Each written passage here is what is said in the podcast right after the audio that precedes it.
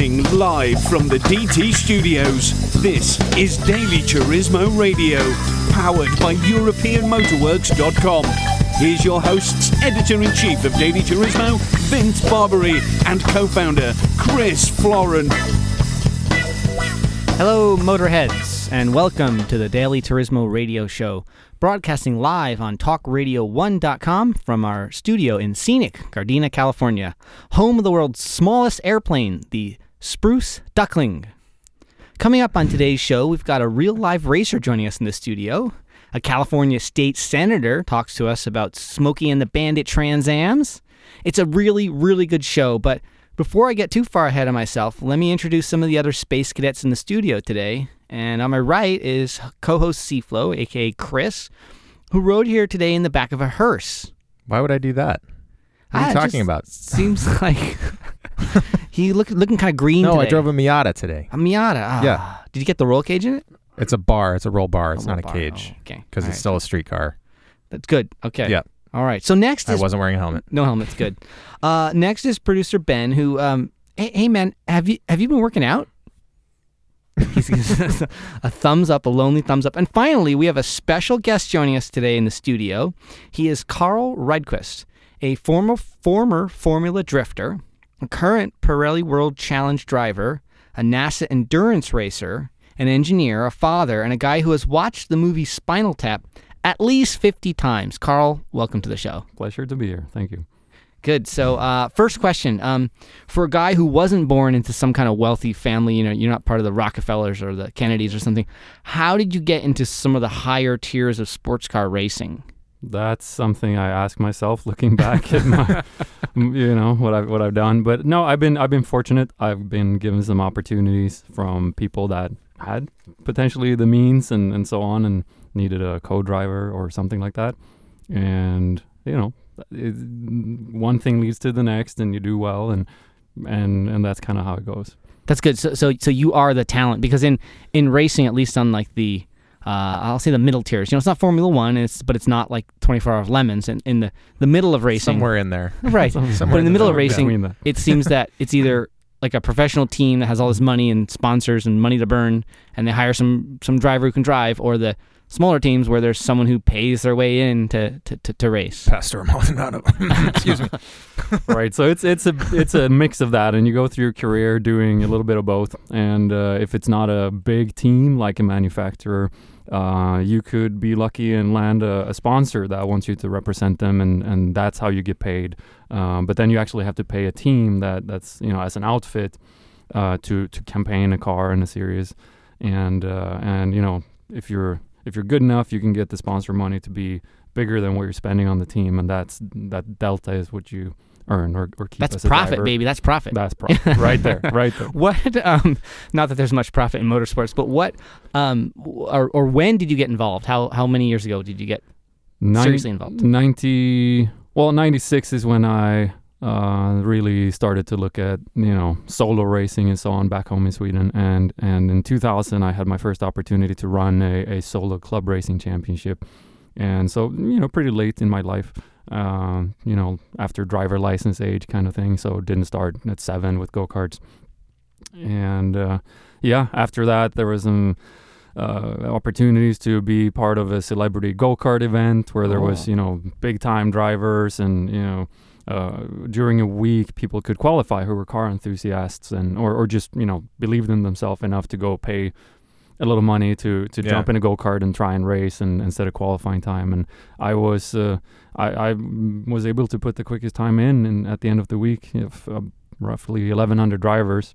So I qualified for the celebrity heat on the weekend, and, and there I made it to third out of 32 drivers. Now, in case you guys can't tell by the, the accent here, but um, but Carl's from Sweden originally, and uh, so True. people in Sweden know how to drive too. I mean, this isn't like Los Angeles where everyone drives an automatic car, right? That's Isn't it- because they're they're born driving Volvo 240s. That's why they know how to drive. They're all rear-wheel drive, and Yeah. then came the 740, and it's like they're super dangerous when you hit the throttle in the snow. And Is it is it true that to get a driving license in Sweden you need to pass a special test that involves like drifting a car in the snow? there, there is no, no, not I think that's directly. Finland. That's uh, that Yeah. sounds like a little myth, but you do have to drive, uh, you know, do skid pad training. So Wow. you do have to go and, uh, and do a bunch of maneuvers on slippery tracks. That's good. hmm It's great. Here we just um, we, we you, training to make sure you're you know to use a horn and, and not to use your blinkers. It's we're, it's a That's different, smart. different crowd. it's good. Smart. Um, so uh, tell me a little bit about your what was your first car? What's your first experience with cars? My first owned car was a Volvo 343. Um, and that is, Is that a- is that a 240 No. based car? No, it's not. It's its based own unique thing, and it's 57 Chevy. I think. it's it's a it's a they, there's a Swedish joke that doesn't translate well, but it's a Dutch failure basically. Why don't you give it to us in, in the original Swedish? I liked it. And and tavla från Holland. So Yeah. the, you know That does sound like an insult. When and and that like refers to to the uh, to the dr- to the painter Rembrandt. Oh. and and yes. the the word rem uh, in Swedish is um, the Like- the belt in the CVT automatic transmission. Oh. So that's how it all linked up. It's very far fetched, and, and it's kind of an abstract. You will joke. not get it unless you're Swedish. Okay. I can explain what it means, but it doesn't make sense. So that was, but I had a stick. I had a, four, it was a four speed. A four speed Yeah, three four unique. Yeah, Wow. unique. unique. And this is like a kind of a hatchback that smaller car that we never got here in the U.S. Um, but it was rear wheel drive, right? yeah, awesome. And a De Dion rear suspension Yep. and a Volvo red block. It Engine? was no, it was a No? Renault. It was a Renault 1.4 Ah, little Okay. one. So the 360 that I bought as my next car because it was the step up. That had a two liter Volvo engine Okay. and, and and a whooping 109 horsepower. Wow. Yep. Wow, that's uh, And then, you know, it's like else. a Ford Escort style kind of car, right? Or, or what what Yeah, it kind of looks like the British Ford Escort a little bit, right? Not like the crappy front wheel drive one that we got here. What did you right? have here? You had It was all, they were all front wheel drive. oh Yeah. well, I And think it was yeah. well. They and it look also similar, like a but I think they were were they front wheel drive in Europe? a lot of them that were rear drive. generation, the first ones, the the, The dog Escorts. bone grill. Oh stuff, yeah, those know? are cool. Yeah, I'd love to have one of those someday. Well, but the 343 was awesome. Just to, you know, just for like live, you know, you know, getting your first car, Yeah. driving around, being Right. Sweden, rear wheel drive. Yeah. I tried the handling limit once, yeah. and and I Did you find c- it? The thing is that it wasn't powered enough to actually, a, you know, ever lose grip. Right. So I figured one day I have to try to go faster into a turn to really Yeah. see like is there a limit, and Yeah. and there and there was. No, But but all. I did was ride, you know, a dirt wall a little bit with the with the rear tire. and- Yeah. And it had a very short overhang in the back, so there was there was no problem. you fi- you figured it out. And then I realized, okay, it, it handles pretty good neutral. And and did you ever um pull a uh, I'm gonna say like a Michael Schumacher from about like the Monaco Grand Prix in maybe 2007? Do you remember that when he parked it? He was doing qualifying and at the he set a fast lap and then he parked it right at the like in front of the main straightaway so no one else could finish their qualifying laps. oh, I wish I had. That's a good didn't strategy. you didn't Yeah. you say that you had a um an issue with the steering lock on that car? well, yeah, It's a yeah, different yeah, yeah. Okay, yeah, yeah. So I wasn't racing the car, but I was going. I was going to uh, to to to the university where I was studying, and there had been some issues beforehand with keys that got got misplaced, and I had to rewire, you know, bypass the ignition lock. hmm You had to And- and- hotwire your car. Yeah, Yeah. so I had to Okay. do that, and I had to get a starter button for the car. So I had that, and then well, I that drove turns the it car into a race car. almost. That and Yeah. stickers. But you know, I knew where it was. There was a switch and a button, and I could drive it. And I drove it to, to the university, and and I turned into the lot, and all of a sudden the steering just locked, like literally, like just locked as I was driving in. And and the city streets, you know, you're coming down this road down a hill, and in the middle of the street, uh, there's these trams. Surface road. Yeah. I mean, you know, big trams, and I'd be whooping by there, you know, 30, 40 miles an hour. That's not fast, but it's still narrow streets there, and and you're turning, and that could have just happened, literally, like at any point in time when I was driving. right. right. So what happened was that the whole mission of hot wiring it hadn't disabled fully the steering lock. Yeah. I had drilled it out, but not completely. Surprise. Surprise! So yeah, so I did block uh, everybody's Okay. opportunity to park their cars and get on time to Oh. to to class, and and nobody could get out. Um, so That was I, nice of you. Yeah, so I had to break the steering lock on the car, and that sounds easy. And you've seen movies, Sure. and they do it so quickly. yeah, I think a slide hammer is the, the Right? Yeah. tool of choice in the yeah. movies. And I looked in my trunk. There was no slide. hammer. no. so, so I It comes in the standard 343 toolkit. unfortunately. No. So anyway, so I put in a, a tire iron and, and I started to to. You didn't just to- walk to the nearest IKEA and get one. I mean, No, it was too far. okay. Otherwise, I would have gone.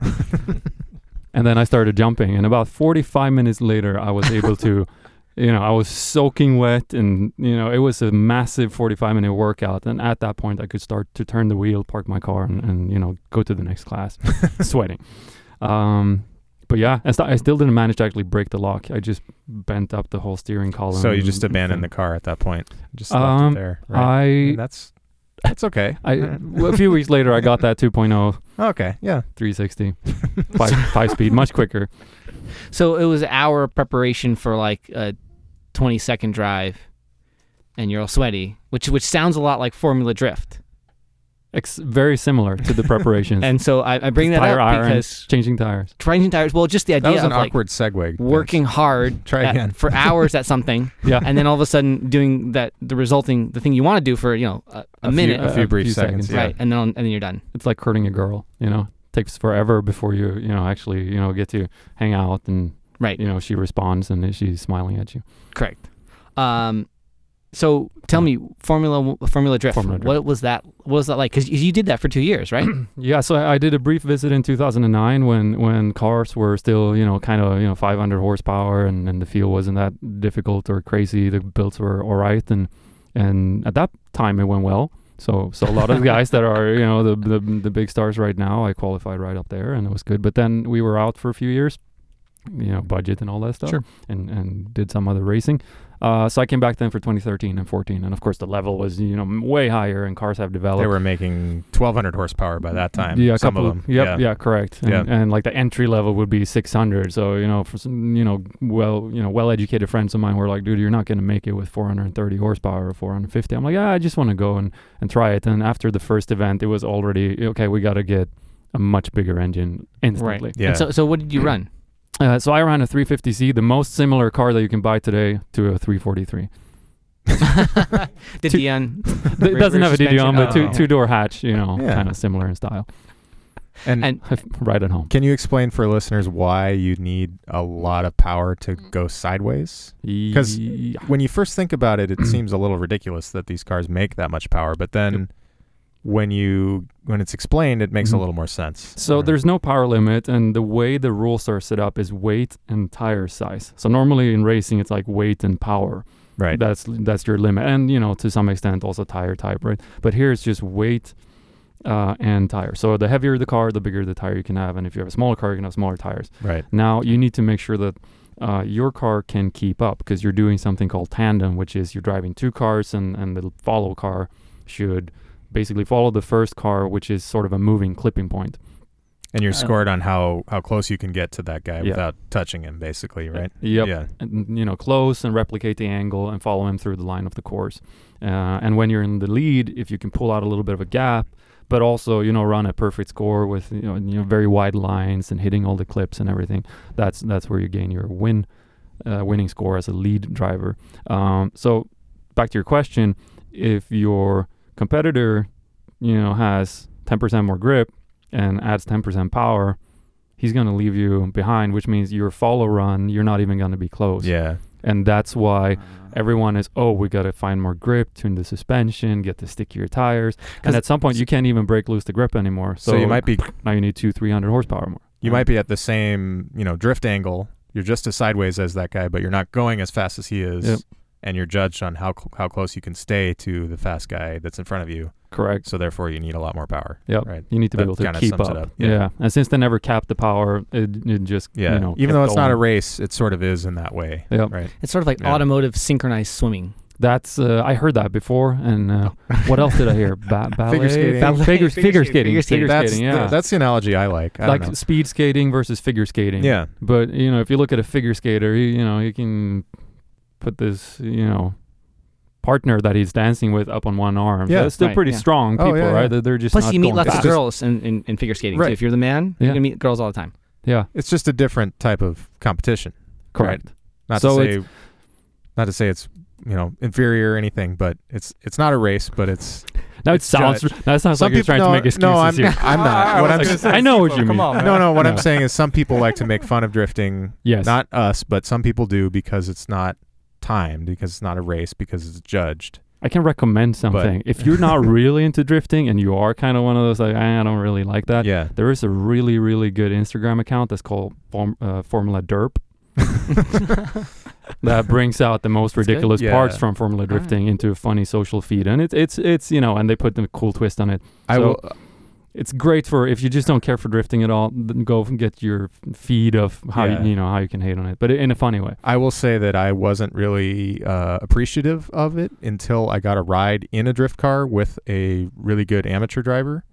And when I got out of that car, it was at Willow Springs on the the um, the big skid pad they have The up balcony, there, the yeah. balcony, yeah. And when I got out of that car, I went, okay, whoa, that takes a lot of skill. We were going really fast Mhm. sideways. That was cool.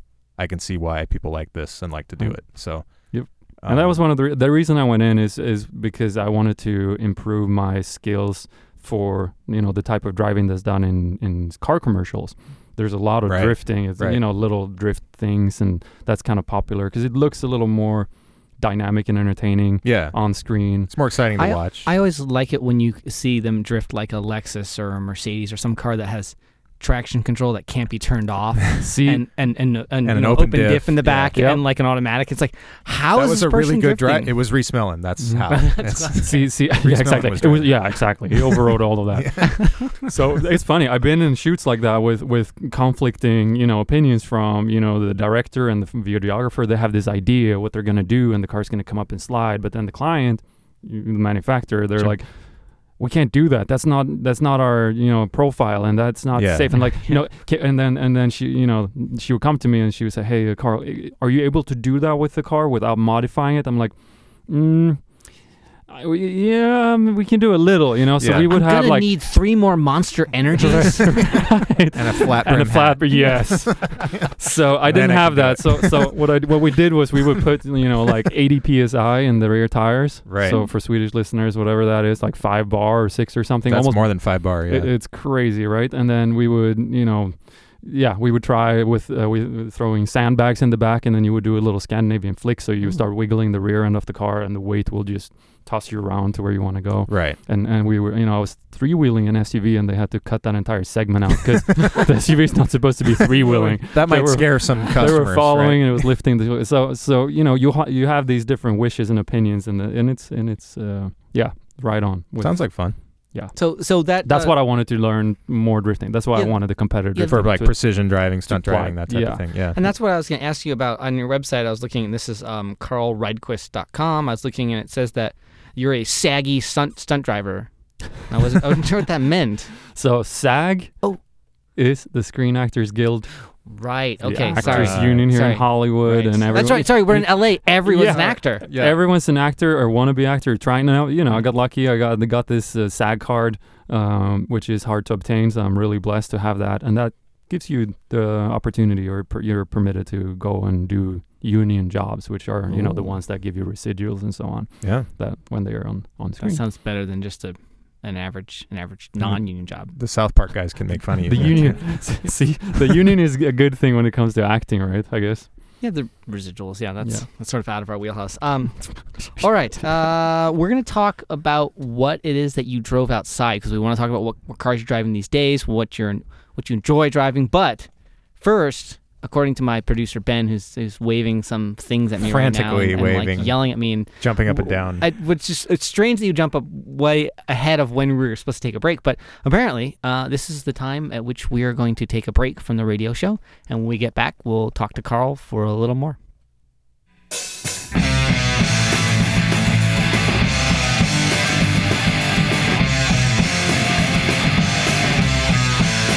You're listening to Daily Turismo Radio.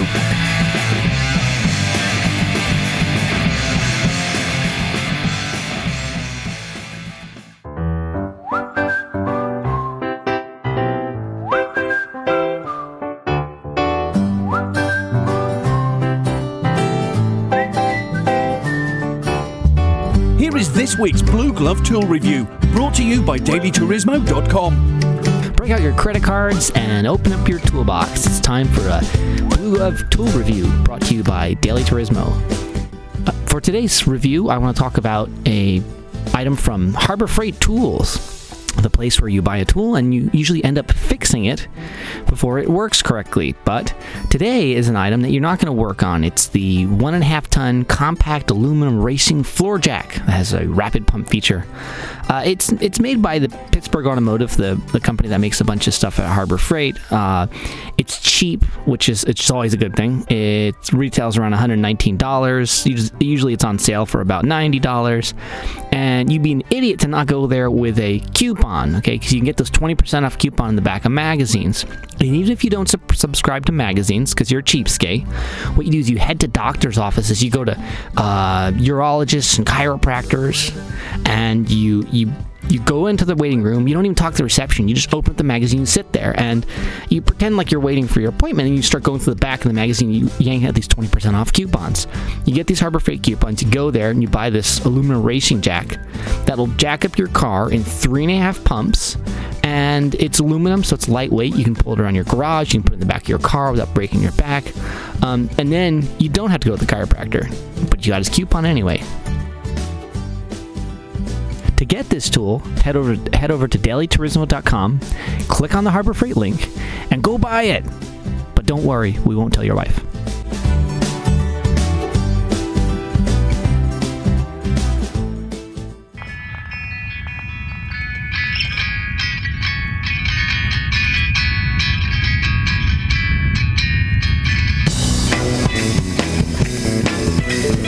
Welcome back to Daily Turismo Radio. Hey, Motorheads, we're here at the Daily Turismo Radio studio, and we're drinking some beer. Oh, there you go. You got it. We're here with uh, I can't even break the top of the bottle off here. What, what are we drinking? We're drinking uh, Estrella Estrella Jalisco. Jalisco. There it is. Um, and Vince, where did you get this beer? Tell us the story. Oh man, you know I um I headed over to this local market. It's uh some hole in the wall. I don't even know the name of it. The Green Market or in something. Gardena, in Gardena. Yeah, it's in, it's in Gardena. it's like Farmers Green or I don't know. It's like yeah. Right. Right. It's the it's across the s- Verde? street from the I don't know. it's across the parking lot from Oh. the um. We ha- I think we have a call coming in. We- that's we do have a call impossible. Do we in. actually can we accept calls in this radio show? Yes, we I think we can. Hold on one second. Okay. Turn it in. See who's who's calling us here. Daily Turismo Radio. Hey, uh, this is Vince. Mike.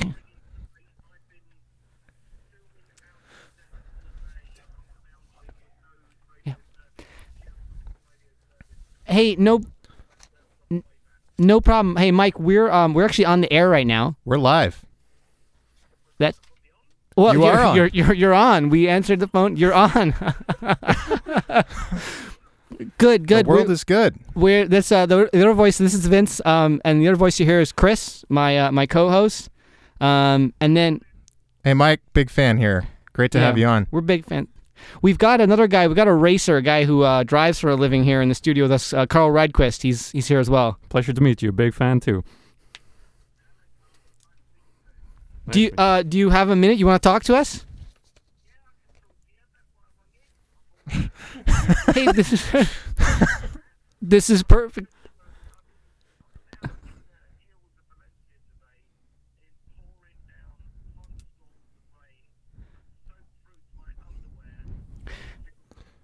That's but but that's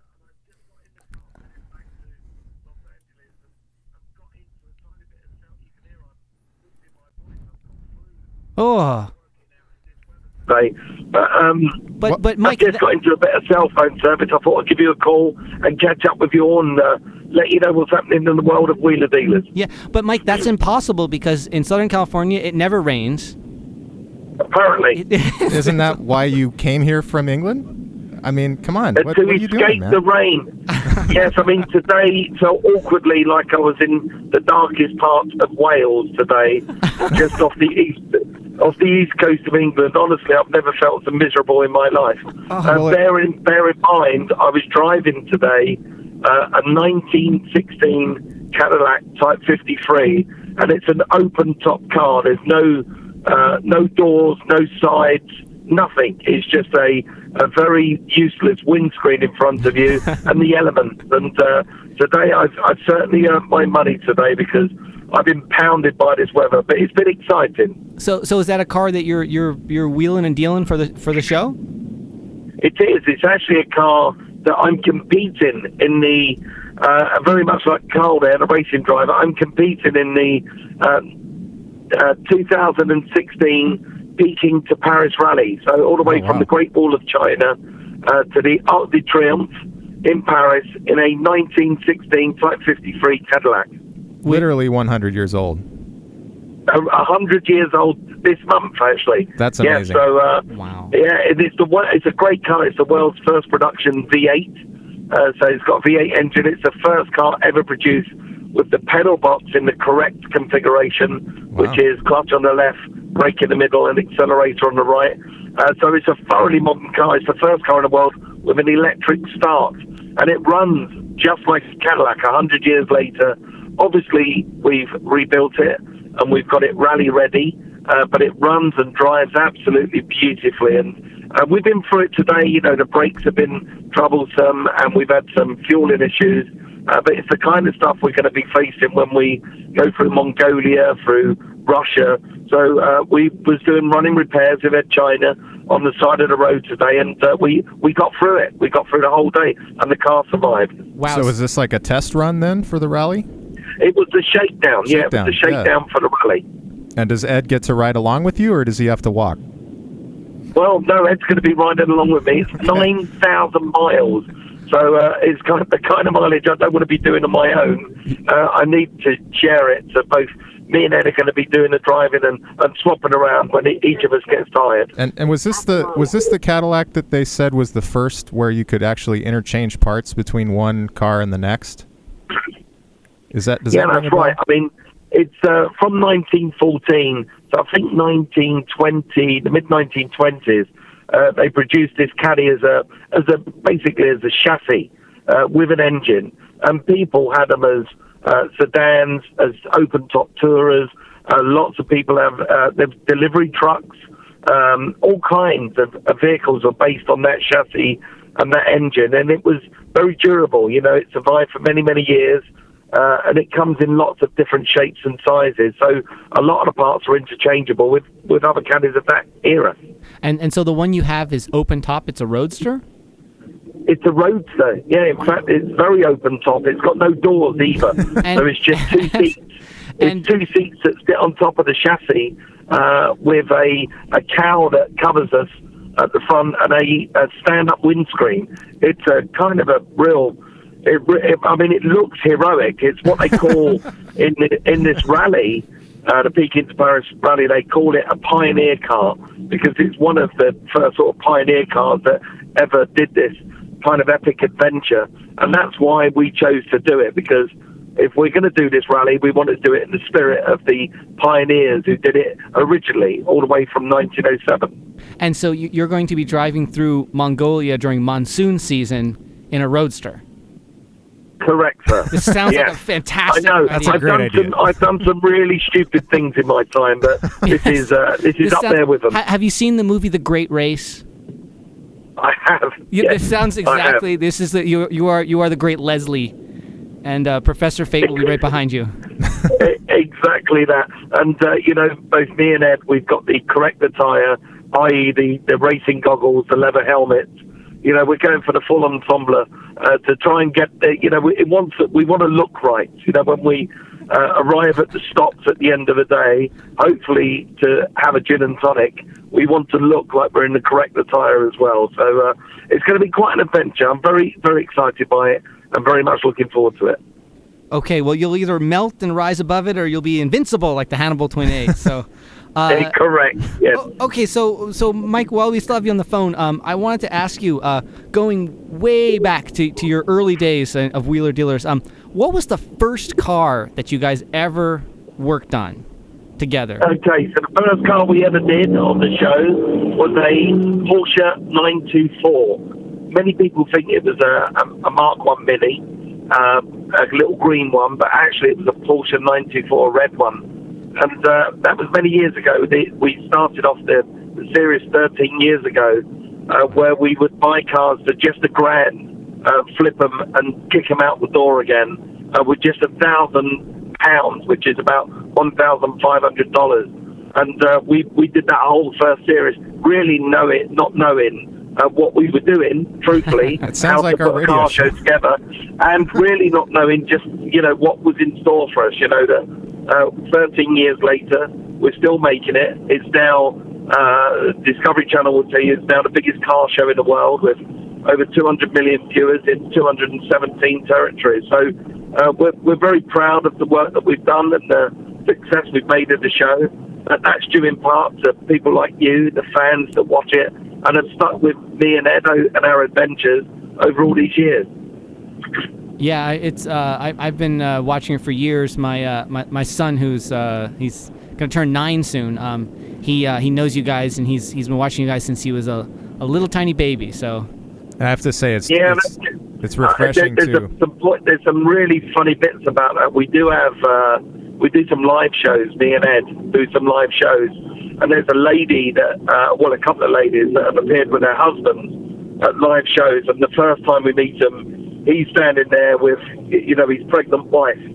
And now we're doing these live shows and we're signing autographs for our 13 year old child. And we're going, wow, you know, we've known these kids all their lives. You know, every year they bring their kids back, uh, you know, when they're one, two, three, all the way up to 13. And it's kind of incredible, you know, that the show's been running for that long and, uh, and it's, it's just growing every year. Both me and Ed think, well, this is it, you know, this is the end, this is the last year. And every year it just gets more and more successful. And uh, we're flattered by it, we really are.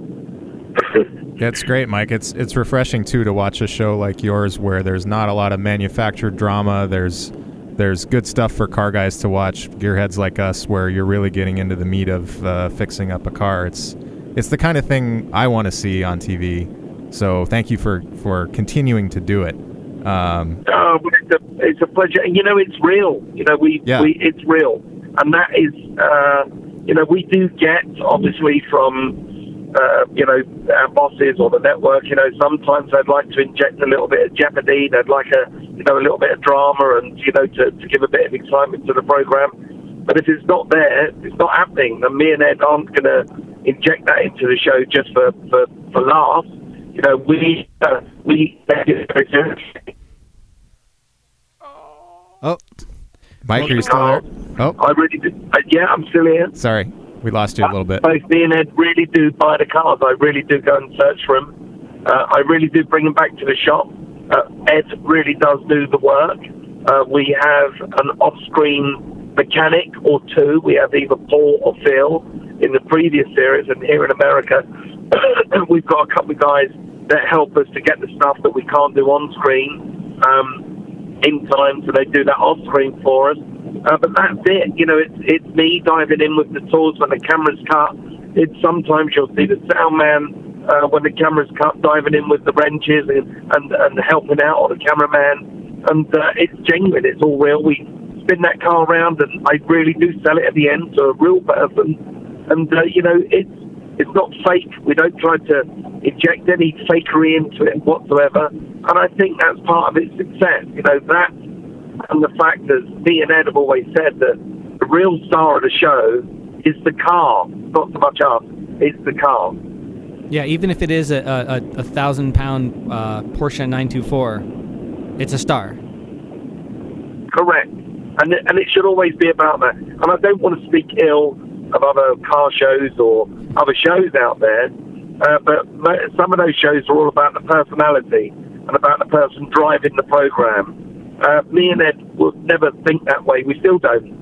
We're still the same guys we were 13 years ago. You know, we still look at the car and go, wow, you know, we're, we're so blessed and lucky to be working on this vehicle and, and actually get paid to do it. You know, and it's all about giving that car the respect it deserves. And, and I think that's what the success and possibly the secret ingredient of the success of the show is that we always inject the car into it before us. It sounds like a dream job, really. To be fair, so that's awesome that you guys can keep doing that. Um, we were it, can be. Uh, today it wasn't a dream Yeah. job. I mean, by the time I get home tonight, I would have done a an 18 hour day and uh, come home with, I don't know, some kind of illness or another. So, uh, yes, it is a dream job, but sometimes it, you know, we're burning the candles at both ends. We've been in that workshop uh, many, many occasions until 2, 3 o'clock in the morning, just getting those cars finished and turned around. And that happens on a weekly basis. But, you know, we do it because we love the cars. So speaking of uh, loving cars, Mike, I'm sure you've probably got some uh, interesting things in your own personal garage. Anything, anything good you'd want to tell us about? yeah, no, we've got some very exciting cars in our personal collection. Uh, both me and my wife Michelle, uh, we've been working tirelessly at, at making this program for the last 13 years, and before that, I was doing other car shows on UK television. Uh, so over the years, I've got to drive, test, and use anything I like, really, you know, and, and have all my car collection has been on screen. You've seen it all, you know, everything from that 924 right up to this Cadillac. I've got to experience it all. But there are some cars that are worth picking out and keeping and uh, buying the, the equivalent version to keep for myself. And uh, both me and my wife fell in love with the 67 Mustang Fastback that we did on Wheeler Dealers. So we went and bought the same car. Uh, and we did a full nut and bolt restoration for that car. In fact, it was so good the restoration it's currently being used by Ford in Europe to promote the new Mustang. They are using our car as the heritage car. and of course, if you've got a, a 67 Mustang Fastback, you need to have its rival.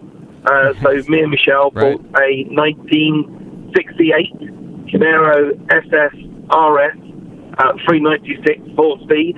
Uh, again, we did a full nut and bolt restoration of that car, and it sits proudly alongside the Mustang. Uh, we've recently just finished a, a turnkey again restoration of a car that's making headways now in the world of Porsche, uh, and their values are increasing faster than a, a, a Project to X launch to NASA, you know, a NASA launch, and that's the uh, and that's the Porsche 912. Uh, those were cars yeah. that were much under love for many years. Uh, many people passed them by, uh, but now because of all the 911s have been sucked up and they've all gone and their prices are, are astronomical, the 912 is next in that list. And fortunately, I'm aware of what's happening in the future.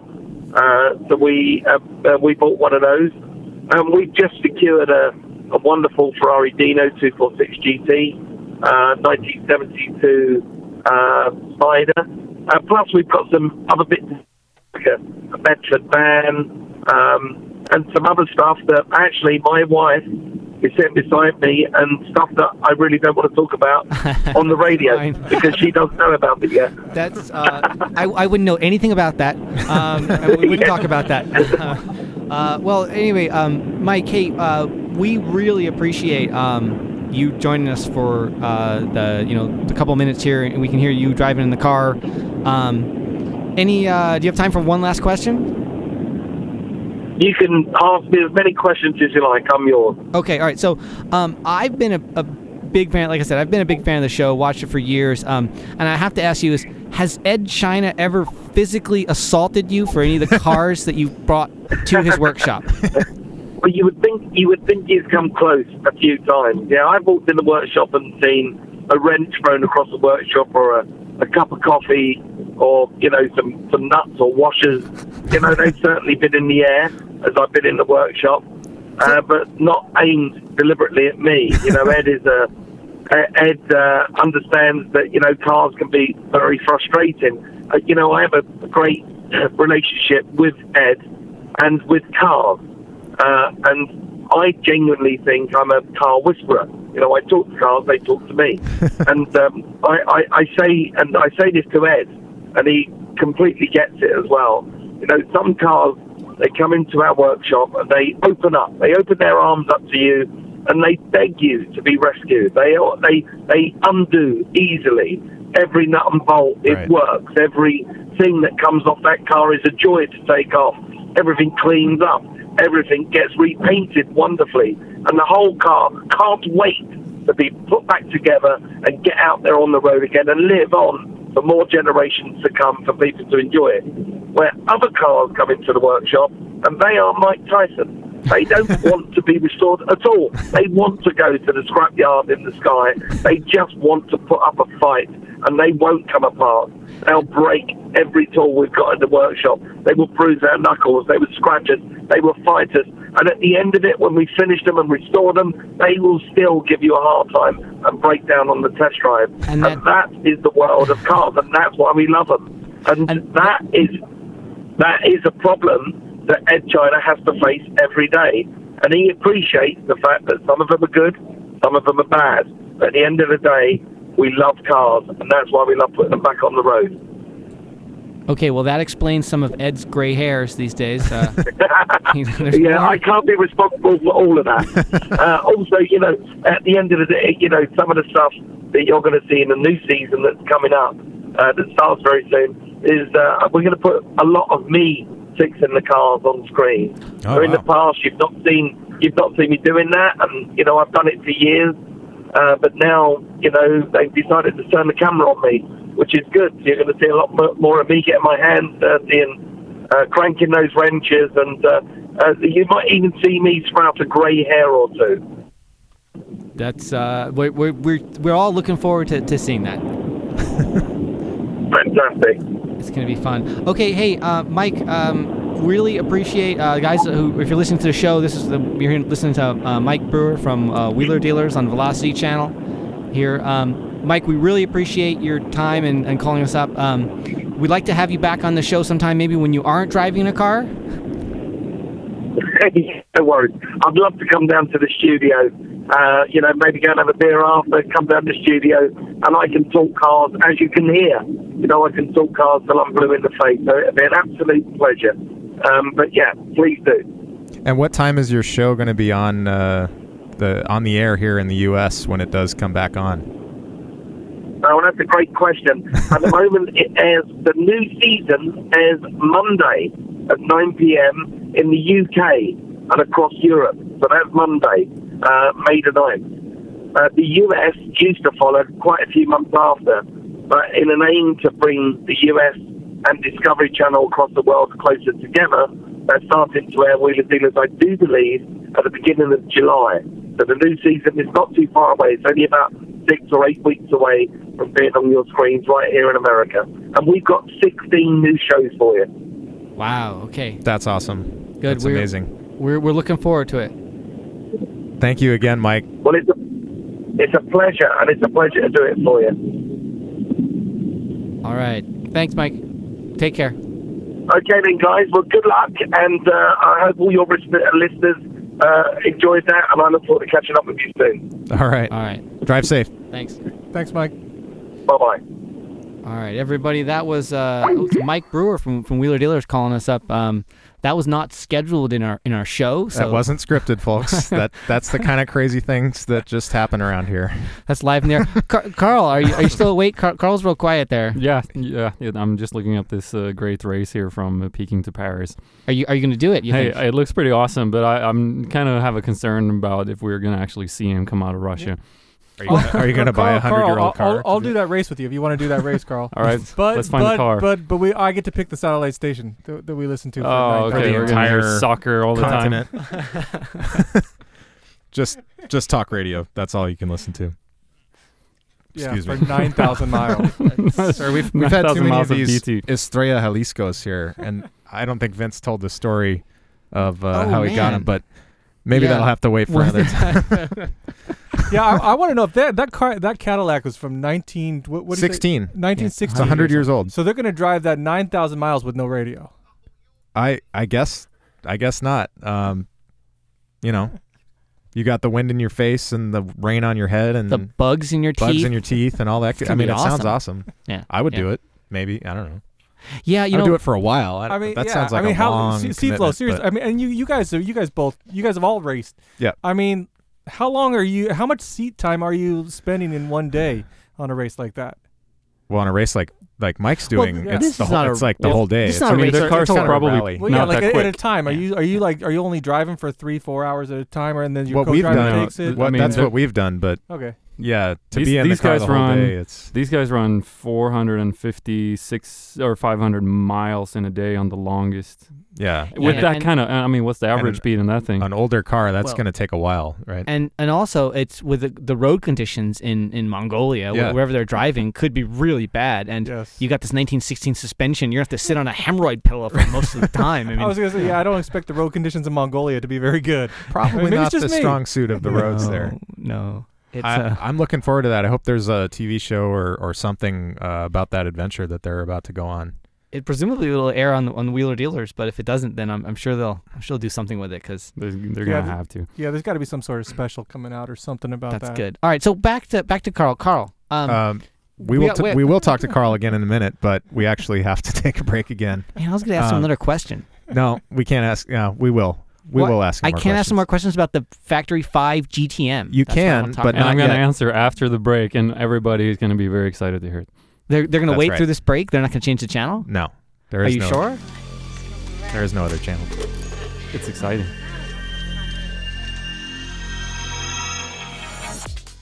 Hey DT listeners, CFlow here with a little bit of uh, word for our sponsor, European Motor Works.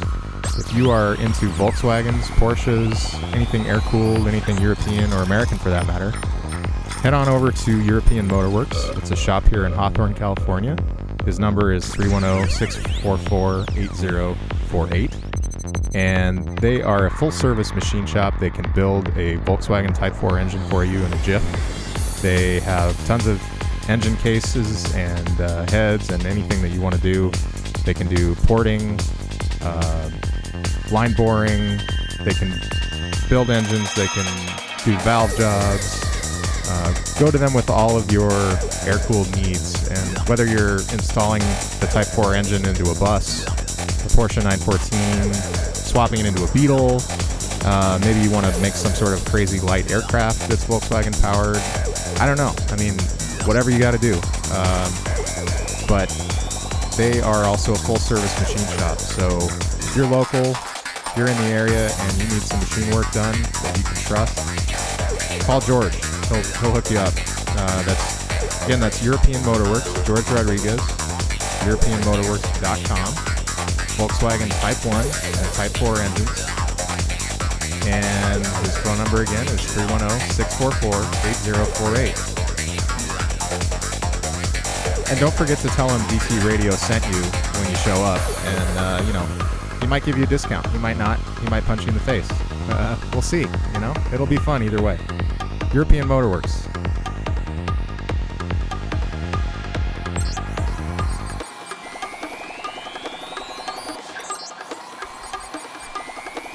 Hey, DT Radio fans, that was a, uh, a word from one of our sponsors, um, and we're actually we lied when we went out. We're not gonna um, talk to Carl more. We're actually gonna take a uh, a pre-recorded segment that we did with a senator, um, Senator Ted Gaines uh, from the California State Senate, talked to us a little bit about a um, uh, a smog bill, and we're gonna play that segment now. And when we get back from that segment, we'll talk to Carl a little bit more about about racing.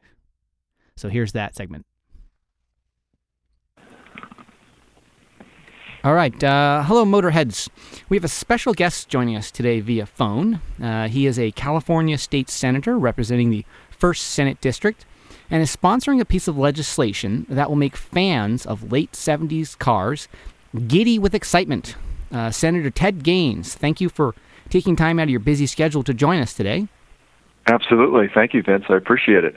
Excellent. So, okay, my first question is um, Senate Bill 1239. What does this mean in, in plain English? Something that a, a guy with some grease under his fingernails can can can understand.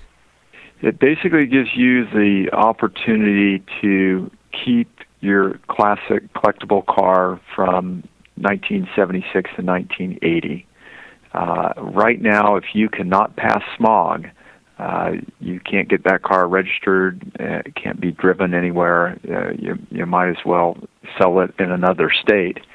And so we're just asking for the ability of a car collector with a car in that age range um, to get an exemption in the event that they can't pass the smog. It does have a requirement that you'd buy classic car insurance, which would vet the the car that would be used for uh, shows or for the parades or just driven sparingly. Yeah, yeah. I, I, I read through. I actually I, I went through and I, I read through the bill, um, which uh, you know I, I don't understand everything that uh, laws laws can be very complicated, but um, it it looks like a very uh, logical and good step um, to helping out uh, guys who have these '70s classics. Absolutely, I I, I think there's some great cars in that era. I, I think of uh, Smokey and the Bandit and the That's right. '77 uh, Trans Am. Yeah, a great car. Uh, the 280 uh, ZX Datsun. Uh, there's a nice uh, Porsche Turbo in that era. I mean, there, there's a lot of great uh, cars that uh, people ought to be able to collect. I mean, many times these are uh, uh, an individual's favorite car, maybe uh, the first car that they were able to own uh, back in the 70s, and uh, we just want to give them our opportunity. Yeah, you know, if, if I'd known about this sooner, I would have held on to this. I had the 78 Saab 99 EMS. It's a real Yeah. oddball car. I, I sold it uh, maybe about a year ago. And honestly, part of the reason I sold it was this sort of anxiety about this biannual smog inspection. And Yeah. knowing that something as simple as a, um, a fuel line that looks old and, and I can fail for it and I can't buy new fuel lines for that car Oh it's, gosh, it's an oddball, and so there's there's things that um, like the um, where you're not gonna have emissions problems. You're not gonna pollute more from it, but you fail the visual inspection because a part is old. Okay, that part is old. This is a you know a 40 year old car. Yes, it's old. So um, Absolutely, and there So- ought to be uh, some flexibility. I, I think when the um, exemption was initiated originally, it was supposed to roll over from year to year, so that each new model year would come forward a year, and that did not happen, and Yep. really nothing's happened on that for years, and. So I was really thrilled that we were able to get it out of our first committee hearing, and that was a challenge in and of itself. Um, I was able to work on a bipartisan basis and get uh, a couple of Democrats to help me get it out of the Transportation Committee, Mhm. and the bill is now moving to appropriations next Monday. So wow. Okay. I would I would love to have your your listeners and viewers uh, anything that they could do to to help um, call the senators uh, in Southern California if they if they live in the senators district.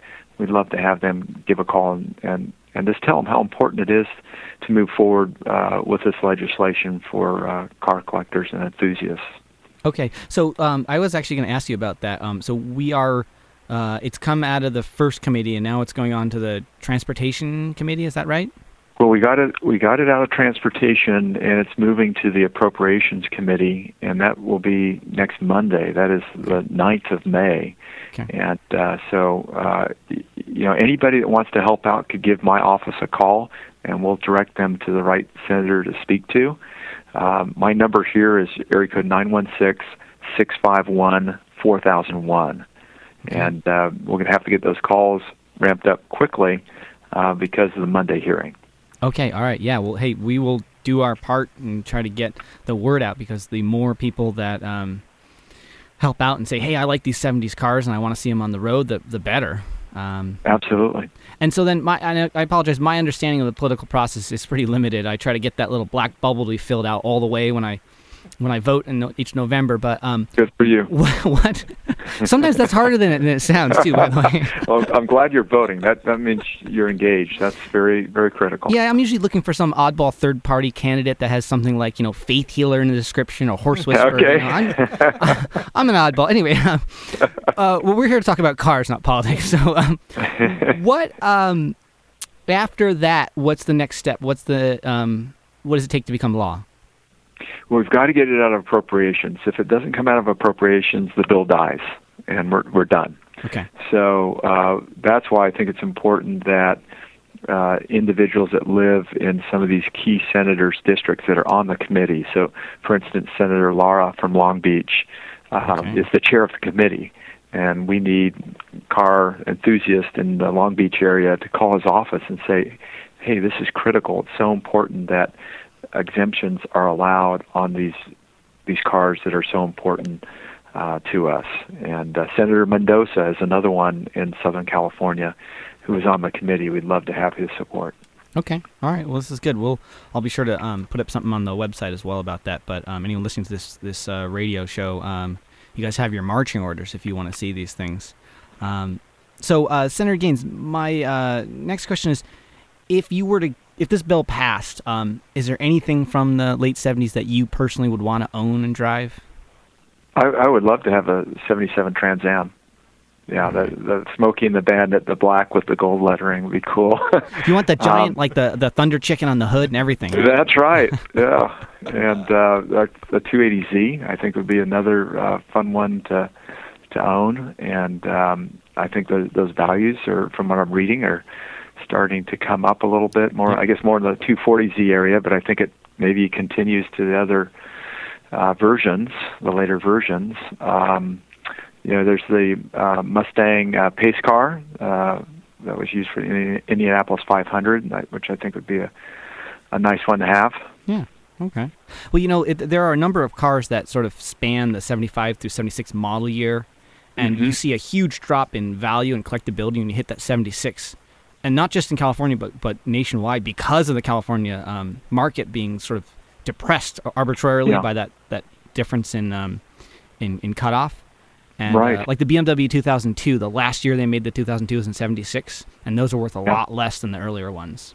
Isn't that crazy? Yeah. You know, to have a government mandate uh, determine valuation on a on a collector car, which we know is not going to be driven very much uh, because of the, its status, the fact that it is a nice collectible car, Yep. and you know we want to be. You know, I've always been um, careful of our air quality. I think that is really important, but we're not talking about a, a huge impact. This is a very minor impact. Cars that are maybe driven a couple thousand miles a year, and uh, I mean, one forest fire in my district would quadruple the amount of emissions from tens of thousands of additional cars in this era uh, being um collected by individuals. Yeah, yeah, you you you'll get no uh, dispute on that with me. I mean, I I, I love fl- fresh air as much as the next guy, and I know I don't want my kids breathing uh, from someone who's rolling coal out of a big diesel or something. But Yeah, um, Yeah. these cars and and that that 78 Saab that I had, you wouldn't want to drive it every day um, due to the sort of the reliability and some of the other issues with the 70s Yeah. car. Anyway, um, and so it's more of a collector. If I put a thousand miles a year on it, I was lucky.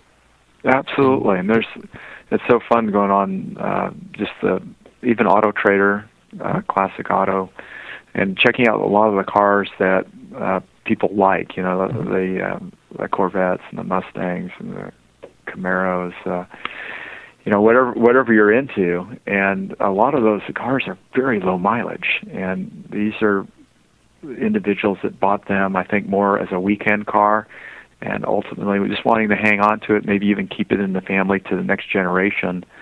And they're just in pristine condition, and um, with these requirements, uh, we just need to provide a little more flexibility for the late 70s uh, ni- through 1980 vehicles. Sure, sure. So, Senator, it sounds like you, you are a car guy. Did you grow up with cars, or I did. I, I grew up in the muscle car era, and I just remember uh, a lot of really cool cars as a kid, and I think that's what gave me the bug. And and uh, I've been. A, I'm a Jeep guy too. I've gone through several um, uh, CJ5, three CJ7, uh, Wrangler, Wrangler Unlimited. So we we take our our, our Jeeps off road. I've done the Rubicon Trail, which is in my district, uh, four times over the years, and uh, that's a whole another aspect that I really enjoy.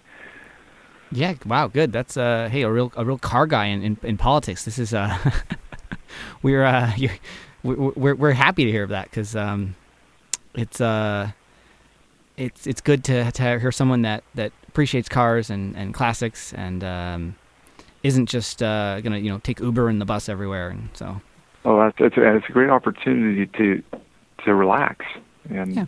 focus on things that uh, you know that are important that, and and are you know give you joy. That is something that's fun to do. yeah yeah it's a hobby. It's a and A hobby, it's right? pastime, Right, yeah. right. Yeah. So um now you've got uh I was reading the web your website you've got like six kids and some of them are getting older now. Any of them into cars? Any gearheads in the mix?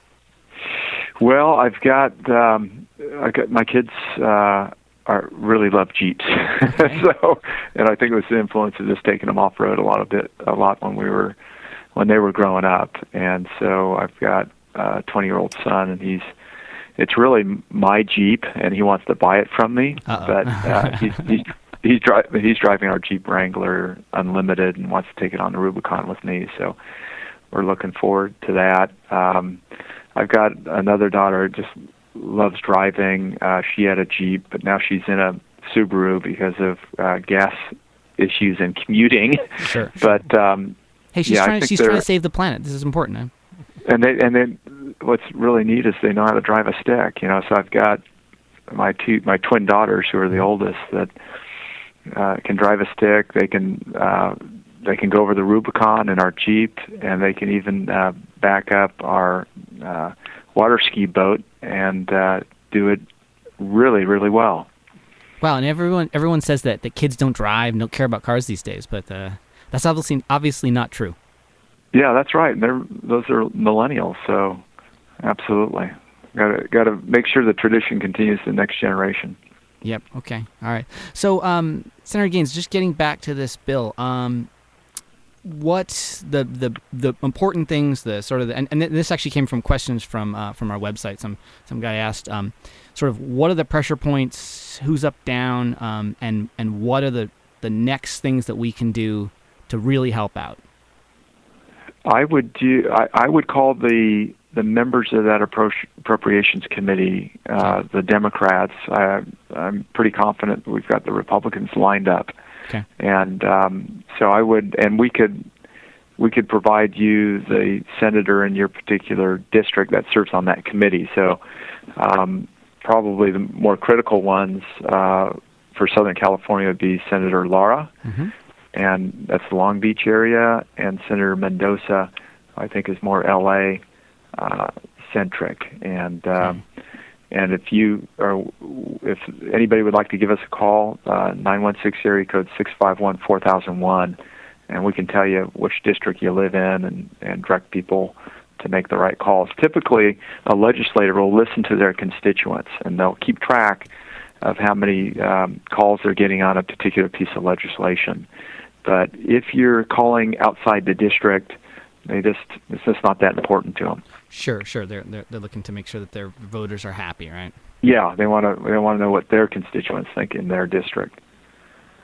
All right. Well, um, I think that this uh, the Senate bill is going to help out in terms of keeping some of these classics away from the the crusher, because uh, you'll see a lot of the late '70s cars are sort of disappearing from the roads and disappearing from the people's minds, especially with uh, sort of arbitrary smog smog laws. But um, right. Right. And You know what would be helpful, Vince? Yeah. Um, if you've got ideas, or your listeners do, in terms of the arbitrary aspect of what it takes to get through smog, mm-hmm. uh, that would be very helpful for me and for policymakers in general. So when you know when I hear it doesn't pass a smog test, you know I get that. But if there's a visual inspection like you described, and that is that could preclude you from passage uh, that's a whole other area that we need to dig into and look at. Yeah, well, you know, it's it's funny. There's actually a guy named his name. I I, his, I don't think this is his given name, but Sneaky Pete um, made a comment on the website about. Um, he, he was asking essentially you, uh, Senator Gaines, um, if you approve of the current CARB EO approval process, and this is for aftermarket parts, um, and it's too expensive and labor intensive for companies to deem it worthwhile for low volume cars. So this is when yeah. a, a company wants to bring a new part that will actually help emissions, whether it's an ignition component or a, a catalyst, and they want to be able to sell it in California, there's this really complicated and expensive process to do that. It's very um, challenging, and I've I've been very vocal about trying to get CARB more accountable because let's face it, it is a bureaucracy. and uh, these are people that are appointed, so they're not elected officials that are making decisions. Now, I, I must admit, though, that SEMA has done a, a good job working with CARB on a uh, on a partnership basis mm-hmm. to help uh, move product through uh, more efficiently. And it's a fairly new program. I learned about it when I went to the SEMA show, and um, I'm hoping that we're making some progress there. And that's an area that we're just going to have to continue to work on. Um, it makes me wonder, though, with the uh, advent of 3D printers, um, you know, are we going to be able to solve some of these part problems on a small volume basis that could satisfy the need of the car collector? But then the next step is you have to make sure that CARB's okay with that part, right? Yeah, yeah. So uh, I will I will continue fighting that fight and trying to make progress in that area, and uh, we'd love to have suggestions uh, on how we can improve the process. Okay, all right. Well, um, folks on the on the listening on the on the radio show, thanks. Um, that was Senator Ted Gaines. Uh, Senator, thank you so much for taking time uh, to talk to us about Senate Bill 1239. Thanks for looking out for us car guys. We really appreciate it, and we're you very, bet, Vince.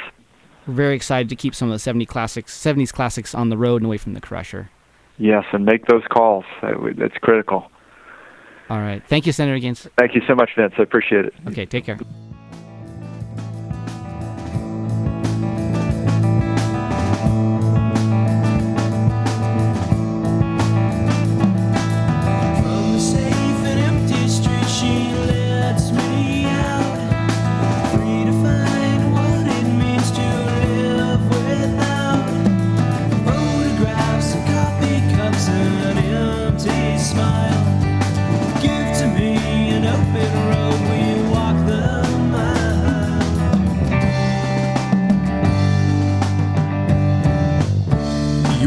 To Daily Turismo Radio. Hey, Motorheads. We're still here in the studio. Um, how about that smog bill? How about it? Pretty exciting stuff. We're back live now. Um, thanks again to Senator Gaines for doing that interview with Vince. I'm sorry I wasn't there to chime in and make fun of Vince during the interview. I'm sorry you weren't as well. um, I uh, yes. so we're gonna talk for another maybe 30, 35 minutes just about that smog bill, about some of the minutia associated with it. We're gonna get really deep into it. No, not really. There's some. There's We some. are- I actually have it on the wall of the studio. I'm showing it to, to to Chris right now. It's quite a. Actually, it's pretty short. Anyway, um, What? no, that's all. That's all. I have. Um, bill? the bill. It's- Uh, no, we're still here with Carl Rydquist, and we are still going to talk with him more today, I'm back. live. That's right, live. But Uh, before we do that, we want to make sure to thank Mike Brewer for, That's for right. calling in. Thanks again, Mike. That was uh, that was an awesome little impromptu interview there, guys. Listening on the air, that was not scripted. Uh, Mike Brewer from Wheeler Dealers really did just call our show. So Yeah, I have no idea how he got our number because I'm pretty sure it's I unlisted. thought But maybe it was a prank call. I don't yeah, know. I don't know. Yes. You guys Uh, are welcome for that, by the way. yeah. yes. So, um, Factory Five GTM. So, um, this is a, a kit car, and Carl, this question's coming to you. Um, so, and I asked you, so do you really feel safe driving at 200 miles per hour in a ve- in a vehicle that uses a VW Beetle floor pan? So no, I would not feel comfortable doing that.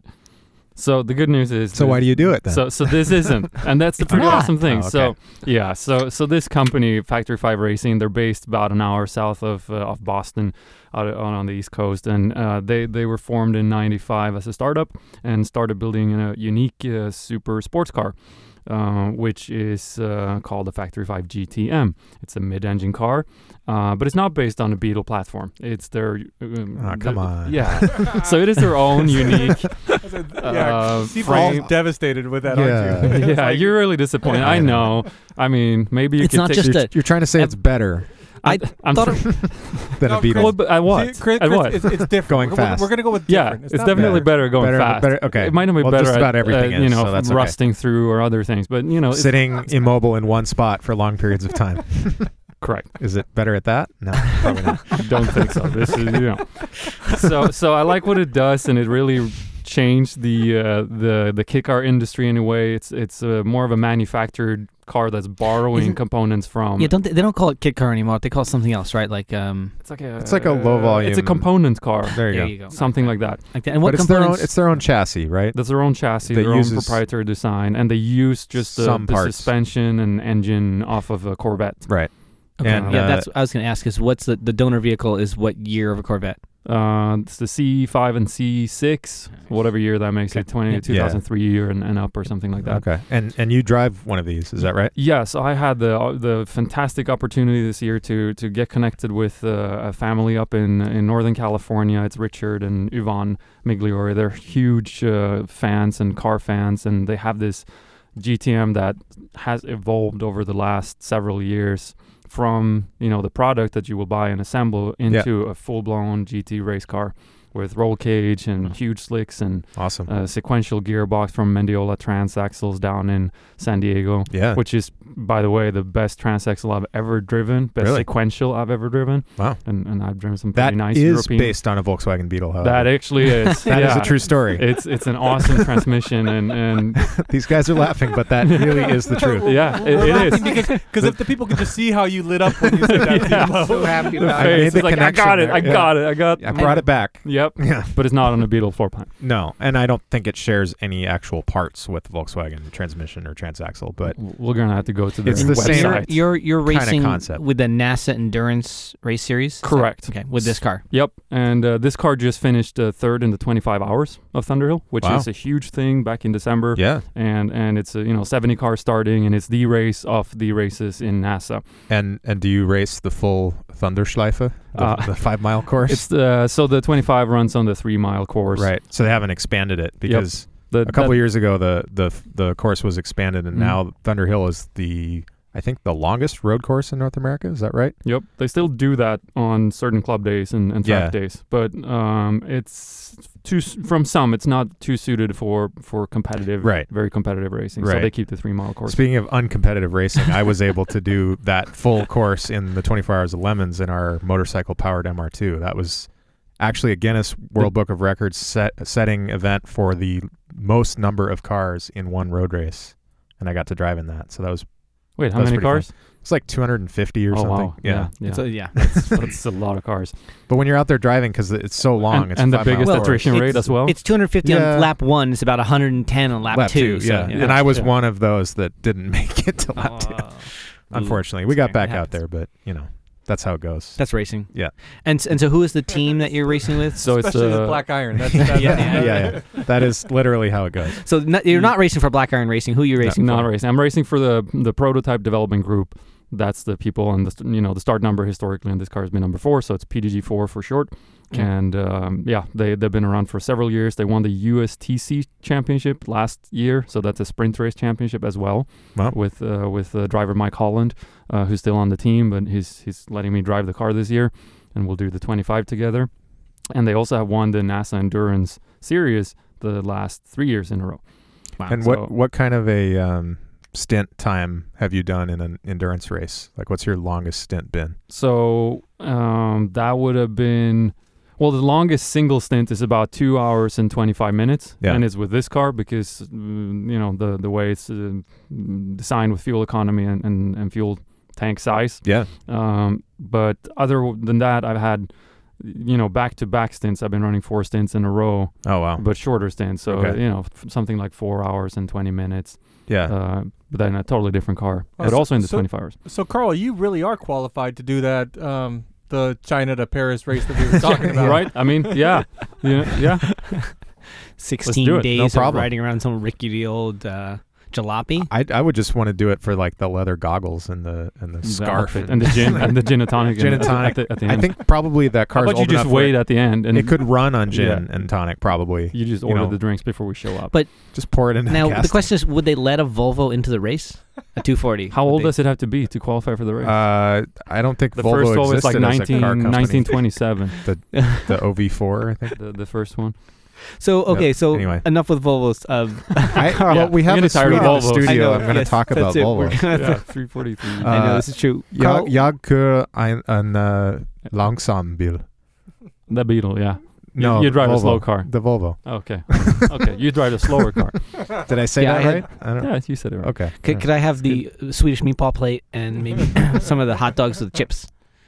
That's Chips? it. That's the IKEA food court They give you fare. chips. Yeah, Okay. they give you little chips. Well, yeah, they have they potato have a local flavor. Soft It's- pretzels. it's yummy. too. Soft pretzels. I like the lingonberry stuff too. It's That's all over really good. The place. lingonberries are good. Yeah, They're great. That's, if you missed that, get it. This is culinary moment brought to you by Daily Turismo Radio. Yeah, we, Yeah. We, we've gone way off track here. We went So fast. uh, now you you have been doing this NASA racing, but then you've also been in the Pirelli uh, World, Challenge. Challenge. Series. yep. And what do you what are you driving around that? So that was a Nissan 350Z that I actually drove in the 25 last year.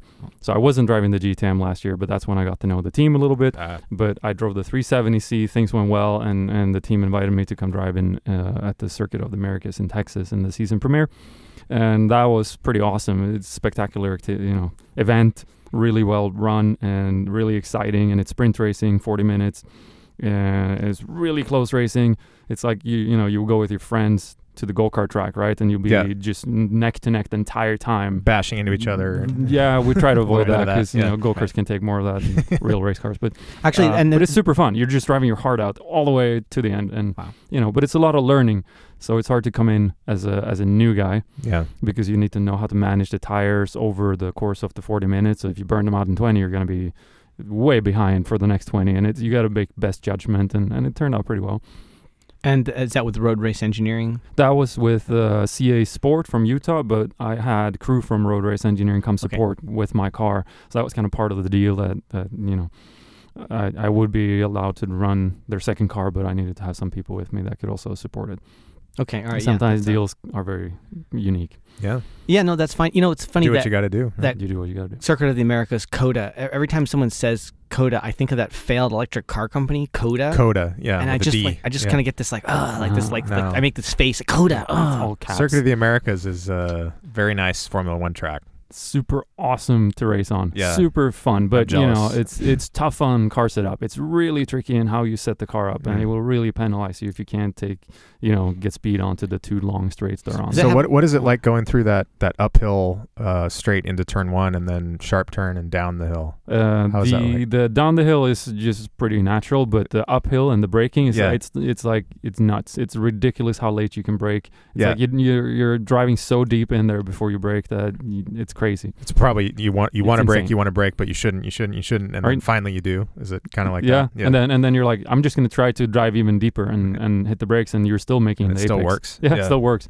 So that's what I did in the first uh, race when I when I just you know grabbed a couple of spots right away. People started braking, I just kept driving, yeah, and I was still good. You- and I was at the because it, apex. it You- really I, I kind of did the goes wait, Daniel wait, did you Kvyat. Kvyat Yeah, someone? yeah. Yeah, okay. but I didn't hit somebody. it was just you know. Wait, wait, he didn't hit someone in the first race. He didn't hit Vettel. No, but Because in the Vettel sec- moved. No, in the second one. He was gonna the- hit Vettel, The most so Vettel recent moved, one. Yeah, yeah. the most recent one. the where- last race in Russia, he did hit Vettel twice. Yeah. Yeah. And the first one was very much like that. Yeah, Vettel But kind I of didn't- deserved it, though. Come on. Uh, you know, I'm just kidding. it I was, brutal. It was a brutal assassination. He was just driving and like he just It got hit was from behind. It awful, was yeah, yeah. it was terrible. terrible thing. So who's your who's your favorite Formula One driver then? Oh, it's a really good question. So, I'm a, I have been a huge fan of Lewis Hamilton for a long time. I know that's kind of like All right, cut the mic. Get him out of vanilla, here. Get him out of here. vanilla answer. but you gotta off. give the guy a hand. Give the guy a hand where he's coming from and, and what he's done. It's he's he's pretty awesome. But then I really like Jenson Button, and He's it's got some fun. nice tattoos. Here's the fun fact about Jenson Button. He goes biking on on our boardwalk here, there where where near we live. Jenson yeah, because he has a regular. house in like Yeah. Malibu or something. Well, or, or something. He So- always comes down to Manhattan Beach and see him down Hermosa? Beach, and Don't don't don't tell that in the air. Don't my tell wife my is listening wife to this. either, yeah, Yeah. I mean this is really fun. And he's like doing that Hermosa, but he never announces it until after, like he came second in the Hermosa Beach triathlon or whatever. yeah, whatever. just to spare time and Yeah. you know Whatever. So he's a cool, but yeah. there, there's a there's a load of really awesome F1 drivers I think in this generation that are all really champion material, and and that's fun. It's a fun time to watch F1 in terms of you know the driver pool.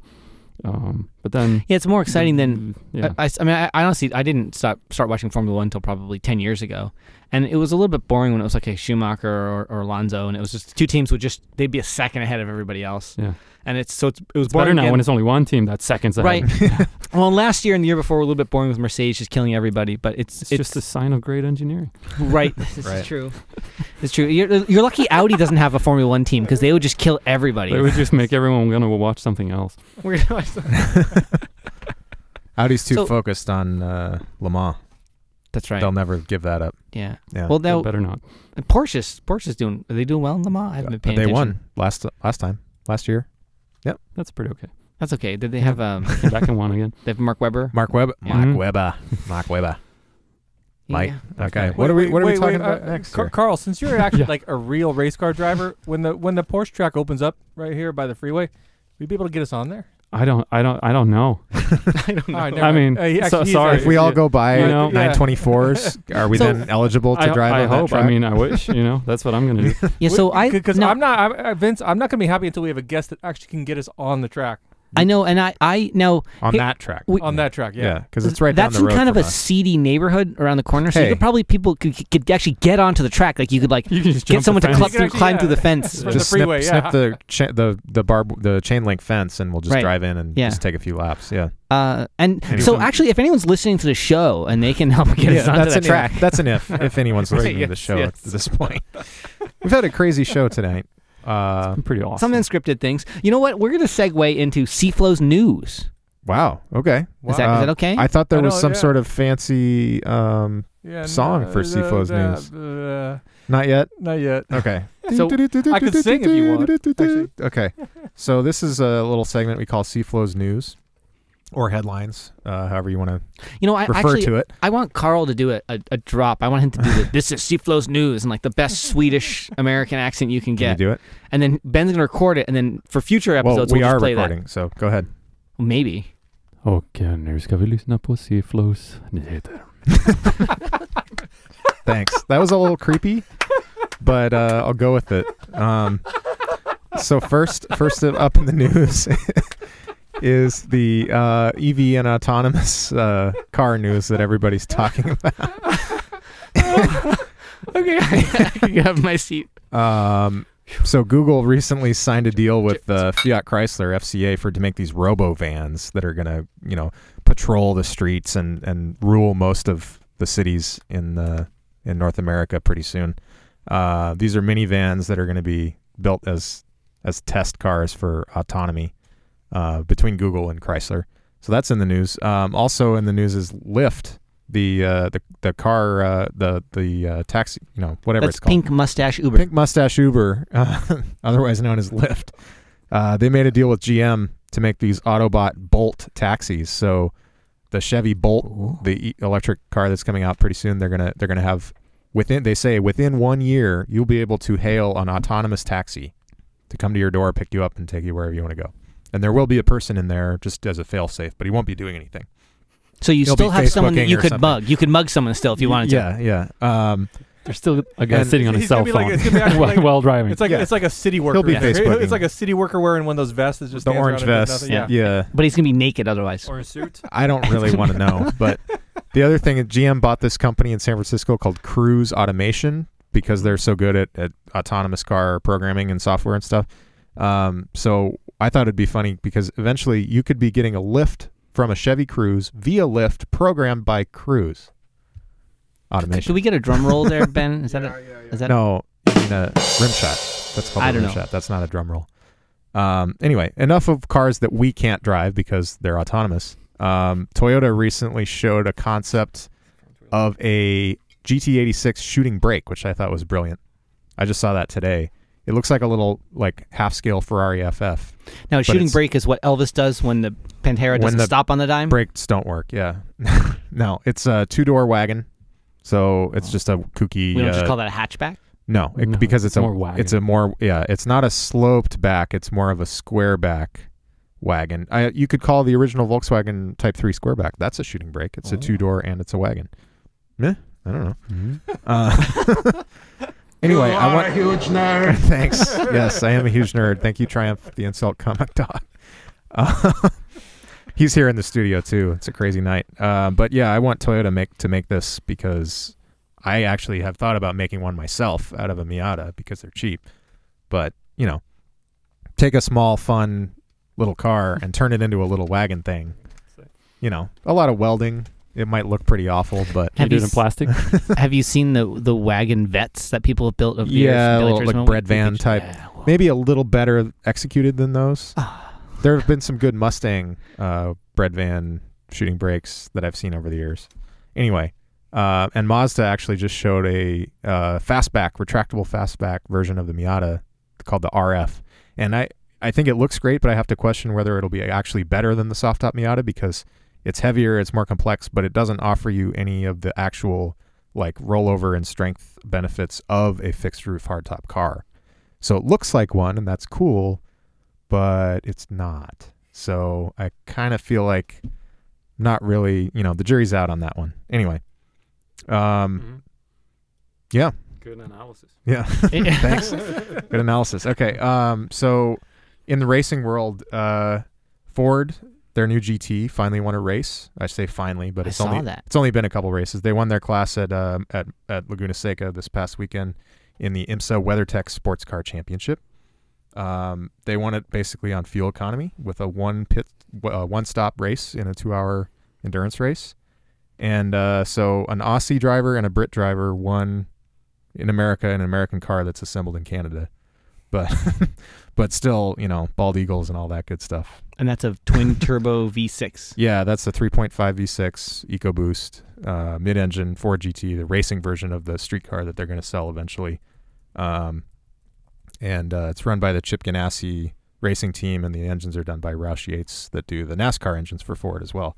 Seaflow. So it's Uh, it's nice to see that. Now, now, how big of a deal is that really? I mean, in it's the racing world. it's it's kind of a big deal because Ford hasn't really been in top level racing for a long, long Yeah. time. I mean, they've done Indy, they've done Formula One a little bit, but Yeah, it was yeah, but- so yeah, long they've ago. gotten out of all that. So they've that's gotten out of all wondering. that. So this is kind of their their um, you know they're coming back into top level racing, and now their next race is Le Mans in June, 24 hour of Le Mans, and they're gonna have a four car team. There's two cars that run in Europe and two cars that run in America. They're both gonna run this. Uh, both teams are gonna run this race, so that'll be exciting, and they're trying to replicate the victory they had 50 years ago. So. Anyway, uh, yeah, their- that's what- it for what are their chances? news. What are their chances? Well, they're not going to win the whole race because they're not in the fastest class. They're not in the prototype class. Um, so But they they're can not. win their But can they, class. can they win their class? they Yeah. could win their class. It's possible. Yeah, I'll be rooting for them. based on the fuel economy, because there are Yeah, they're fat. They're fast enough. Uh, so it's basically down to um, you know, are their drivers good enough? And they and they seem to be pretty good. Um, and does the car is the car durable enough to last that long? well, and also Mhm. will some hack a privateer in a Ferrari just like bash into you down, That- yeah, down you the can't- Straight? Yeah, you can't plan for that, right? Yeah, well, I was gonna say, how much of a coup would it be if Ford did win their class? I mean, being that they've been out of you know all this top level racing for so long. I mean, yeah, they'd have marketing material that that they can only dream of right now, right? so, you know, Race- anyway. race on Sunday. Okay. that's Solid uh, Monday. Seaflow's news. Hey, Sifo, that was some that was some great news there. Uh, all right, so we've still got some time on the show. Um, we're actually going to open up the phone lines. Whoa! What? If any of you guys, um, if anyone is interested in If calling anyone's in, still awake, right, and so we're going to open up the phone lines, and then we're just gonna, um, see what happens. Well, we're gonna see what happens, and we're gonna keep talking about other things. And If Yeah. someone calls, we'll answer the phone. If not, so I'm gonna tell you the phone number right now if I can find it. Uh, the phone number is area code 424 260 2822. And that's area code 424 260 2822. Hello, you're on Car Talk. I'm such a fan of Car Oh, that's Talk. I terrible. uh, that's like the only talk is- radio I ever listened to, No, other than Tom Leykis. This is Dr. Frasier Crane. yeah, yeah. I didn't. I didn't watch Fraser, Frasier anymore? really that much, but if we could ever be like one I'm tenth as good as Car Talk, then I would be happy because that was an awesome show. Yeah, so would I, Seaflow. so would I. If you, can, I know we're not there yet, and I won't pretend that we are. if you can turn into my like Italian brother, that would be just awesome. Right.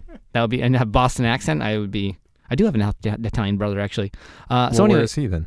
he's, he's back east somewhere these days. But um, all right. So uh, while we're waiting for the phones to ring, which they're clearly off the hook. off Yeah. the hook. There's, I'm going to blame the technical difficulties of doing calls in for our, for this segment. Um, we are going to do the 10 second car review. And Carl is the main contestant on this game, so he better pay attention. What do you win? That's the Fame, You know what you win? glory. You win a uh, a T-shirt from Estrella Jalisco. So I get to take it back. Yes. Yeah, you So- just, you're, you're taking my. I just t-shirt gave it to already? Ben. So, okay. let me- All right, cool. I'll take it back. you guys asked me. You've asked me a couple times But about first, this you got to beer. tell me what the challenge is. No, no. I want to tell the story about the beer. About how I got the All right, beer. Tell the beer story. There's a bucket. So I walk into this this little tiny grocery store that's just right down the street in Gardena here, and um, I'm heading to the beer aisle, which is kind of this like small aisle that's like one way kind of aisle. I don't know why, but it's I think it's to reduce theft, and it's right by the cashiers. go down, go down that aisle, and Exactly. you can't come back. Well, it's I mean, it's it's very narrow, but it's got refrigerated beer. Okay, and this is the beer aisle, and normally there's uh, you know a few people buying beer in it, but that's it. Well, today there were two women. Okay, and they were. Um, I, I wouldn't say that they, they were dressed kind of oddly for women that would just be in the store shopping. They looked like they were trying to get attention. Okay, and they had um a buckets, and that's right here, this metal bucket, and uh, t-shirts. And if you bought a 12 pack of Estrella Jalisco or of Bud Light, they would give you a bucket and a t-shirt. And they explained this to me as I'm com- coming up. And then they want to take my picture and put it on Facebook or Instagram, some, something for some kind of social media campaign. And Somebody wanted to take your picture. well, th- th- I don't know. This is like to give the bucket away. I don't actually, know. actually, they just. Oh, Carl's looking it up now to see if your story checks out. no one, no one actually believed there was a white guy in the store. That's why they took your picture, Yeah. Vince. that may that may have been it.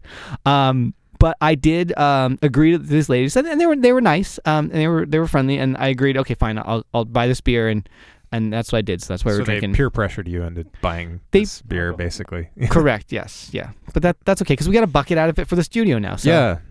it's a nice what bucket and a studio doesn't need a bucket? Right. so the Okay. 10 second car review is a segment game. where we ask uh, you your opinion on on certain cars, and you have 10 seconds to to give us your opinion. And if you take longer or shorter, that's fine. But this is supposed to be rapid fire, just off the the tip of your tongue. Gut So, reaction. uh, wait, wait, okay. no, you can't use your You phone. can't use your phone to look, up, Can't look up anything. I anything. d- no, no, I just want the timer. no, You no. got the There's no. timer, There's don't- no strict time. Okay. We'll, we'll tell you. Okay, so the first car is a 1957 Chevy. piece of junk, but beautiful. And Excellent. it's uh, in the in the convertible version. It's it's a really nice uh, car to listen to music and cruise down the PCH, but you can't really use it for much more than that. Gas guzzler. Don't buy it. 10-4. Okay. Are we gonna ask? Are we gonna ask? Should I ask Chris's opinion as well? Chris, 57 Chevy. 57 Chevy. I mean, every other car is based on 57 Chevy platform, so I mean, it has to be good in some respect, right? Yes, this is this is clearly the case. Okay, next car, Mercedes Benz AMG SL65 Black Series. If you can afford this one, this is the only car you need for everything. It is the best and most vicious driver experience you can ever imagine. 660 horsepower, paddle shifters, crazy wide, and still nice and drivable. And the S- SL65, so that's the convertible uh, Two door, two door, two seater. long hood, Yeah, wide body. Yeah, is that convertible Crazy. or is it a hard I just said that. Yeah. It's it's but well this ver- the the black series is actually a hardtop. Oh, it is Yeah, the black series version. removable or Mm, no, fixed. Oh, fixed. wow. Yeah. yeah, Okay. super fixed, but m- dynamic wing. It's crazy. The I mean the driving sp- experience is just out of this world. Seaflow? I, I don't know. Uh, you don't know. I, will trust is him. the I've never, review. I've never it's- driven it's one. It's like driving a video game. It's crazy. It's it has a dynamic wing. I mean, come on. That's okay. That sounds, Okay. sounds Yeah, good. that's all I I'll, gotta. I'll buy That's it. Yeah. Yeah. I'll buy, but it's still comfortable because a lot of times when cars get insane, they get uncomfortable and they get terrible. And that's Right. what's so cool I'm with this one. uncomfortable sitting this close to you, but I don't Well, yeah. normally say You- anything about it. Yeah, so- but you're That's not going to buy insane. him. you're not going to buy him though. No. right, it's true. Uh, Like Porsche. 350 grand that car. I'm Oh. expensive. That's the crazy. Porsche 911 Turbo 996 generation. Really, really awesome mod-defying platform. So if you want to modify a car, that car will give you the most speed, power, bang for the buck of any car, and it shares parts with the 996 regular Carrera to 80%, which makes Except and- it doesn't have the dreaded intermediate main bearing. Is that correct? Correct, Right. because the engine itself is based on the GT1 that ran at Le Mans for years and years, and Yeah. that basically is the most reliable and robust engine that you can buy from Porsche. Totally different from the naturally aspirated engine. Yeah. Right. And not based on the Volkswagen Mm, Beetle It's a anymore. four, it's a four piece block that's made for racing, and it's, it has nothing to do with the regular Carrera. So if you're scared of buying a used Porsche, get the turbo because it will have much more durable engine, which is the most important or expensive part that can fail. And if you want a 911 turbo, this is probably the generation that'll give you the best bang for your buck right now, right? It does crazy. I mean, yeah, yeah. I mean, you start off with 420 horsepower, and a simple tune will get it up to 480. Yeah, And but like a 993 911 Oh, yeah. turbo is going to be way more expensive now than this, right? Yeah. So Yeah. one of the 996s you can find for you know like 40 for a for a pretty you know you know used one, but still in decent shape, and then 50 for a really nice one. Whereas a 993, it's it's uh, way over 100 Like these twice days. that it's at least. ridiculous. Yeah. more than that. Yeah. It's, it's exploding. They're even up to like 400 on low Oh, mileage ones. jeez. Wow. Crazy. Well, it's the Porsche of Okay. inflation. Yeah. All right. Simca 1308, which is also known as the Chrysler Alpine. At the time, it was mega super luxurious and had power windows everywhere, and you know nice fabric on the seats, velour or something. Now I don't even know what this is. Did you used to have one of these? or No, my story? uncle had one. As his, Ah. he was a, he was a professional soccer player, and on the team, this Ah. was a car that the team had to deal with. This was way back, and and we used to go drive, and it's it has a really awesome e-brake, and you can drive it out into fields or onto you know gravel soccer uh, soccer fields, and you can just rip the e-brake at you know 60, 70 miles an hour, and it'll make really nice long. So I did Nice. that when I was twelve. This is a French car. Wow. Is that Yeah. right? Simca, Yeah, French. Yeah. correct. Yeah. wow What Yeah. soccer team? I would say if you can get your hands on one. I mean, this is a tip I've for never Mike. seen one. This is know. a perfect Mike, car yeah. for for yeah for wheeler deal. Yeah, go to France or go to Sweden. Lots or- of soul, Alpine. Yeah. lots of soul. I, I still need to know what soccer team. Uh, Oddevold, Okay. spelled O D D E V O L D.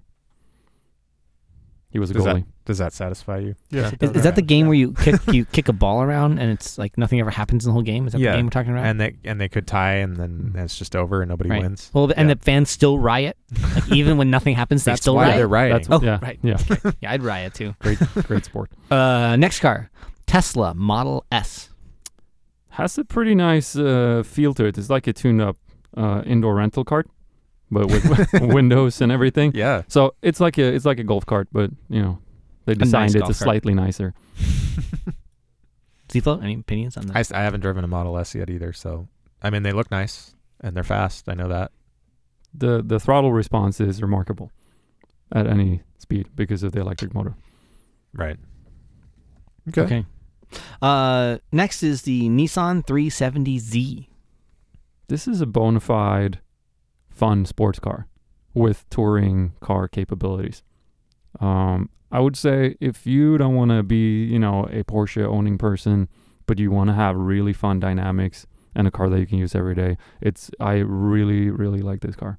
The way it handles and it's stout. It's not it's not like a small engine and a Yeah. flimsy gearbox that you push it hard it'll fall apart on a track day. It feels stout. You can punish it and punish it So it's like an unpretentious front engine 911 with rear wheel drive. with yeah. rear wheel- yeah. Uh, Aston But It's really what, a- what about the interior quality? Because at least in the 350Z, the, the plastics and stuff in the interior was pretty. Uh, I never see that when I drive. I just You look just at you know, look at the apexes and You're like the stick, right? the steering you don't feel care. Right? yeah.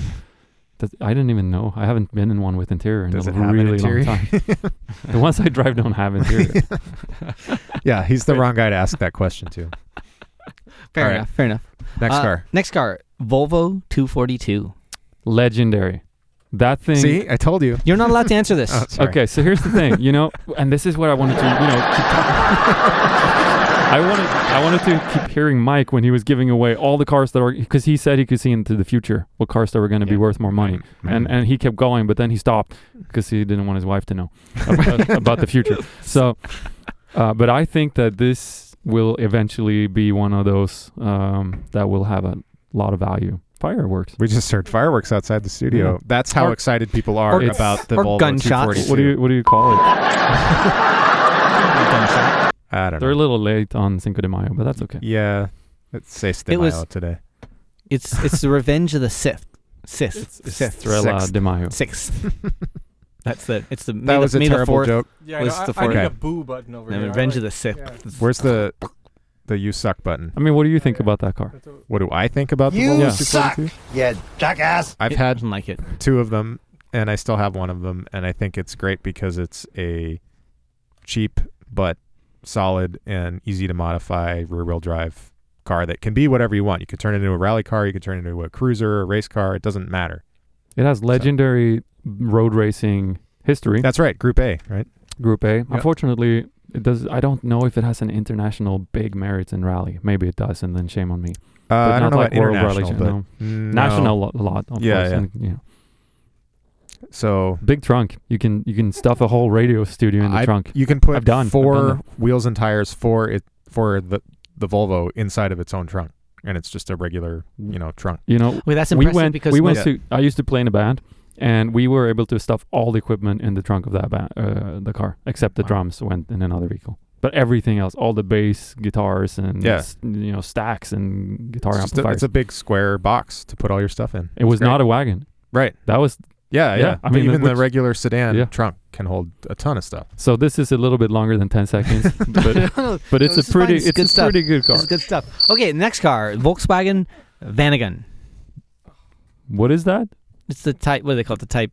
Type two, Type 2. but the t- the third T3, generation. third I mean I should I should know but uh, I would defer to to Flo here for that Uh, I like I'd how I like how Vince deferred to Seaflow to actually I was explain like, the it's car. What kind of car is this? Yeah. I forgot the types. I don't want to say. T- it was Type Two. I don't know if T3. you, Beautiful- if you- if you beautiful like looking the, if you like the idea of, of a VW bus, but you want something that's an actual, more of like a light truck, more of a substantial vehicle that you won't die in in a five mile per hour frontal impact. a little more modern too. The Vanagon is is the one because it's still rear engine. It's still it's still got the um, you're still sitting over the front wheel, so it still has that classic bus shape and and you you know the the huge cargo capacity, but it's more Awesome modern, handling, awesome handling, yeah. awesome handling. Yeah. Yeah.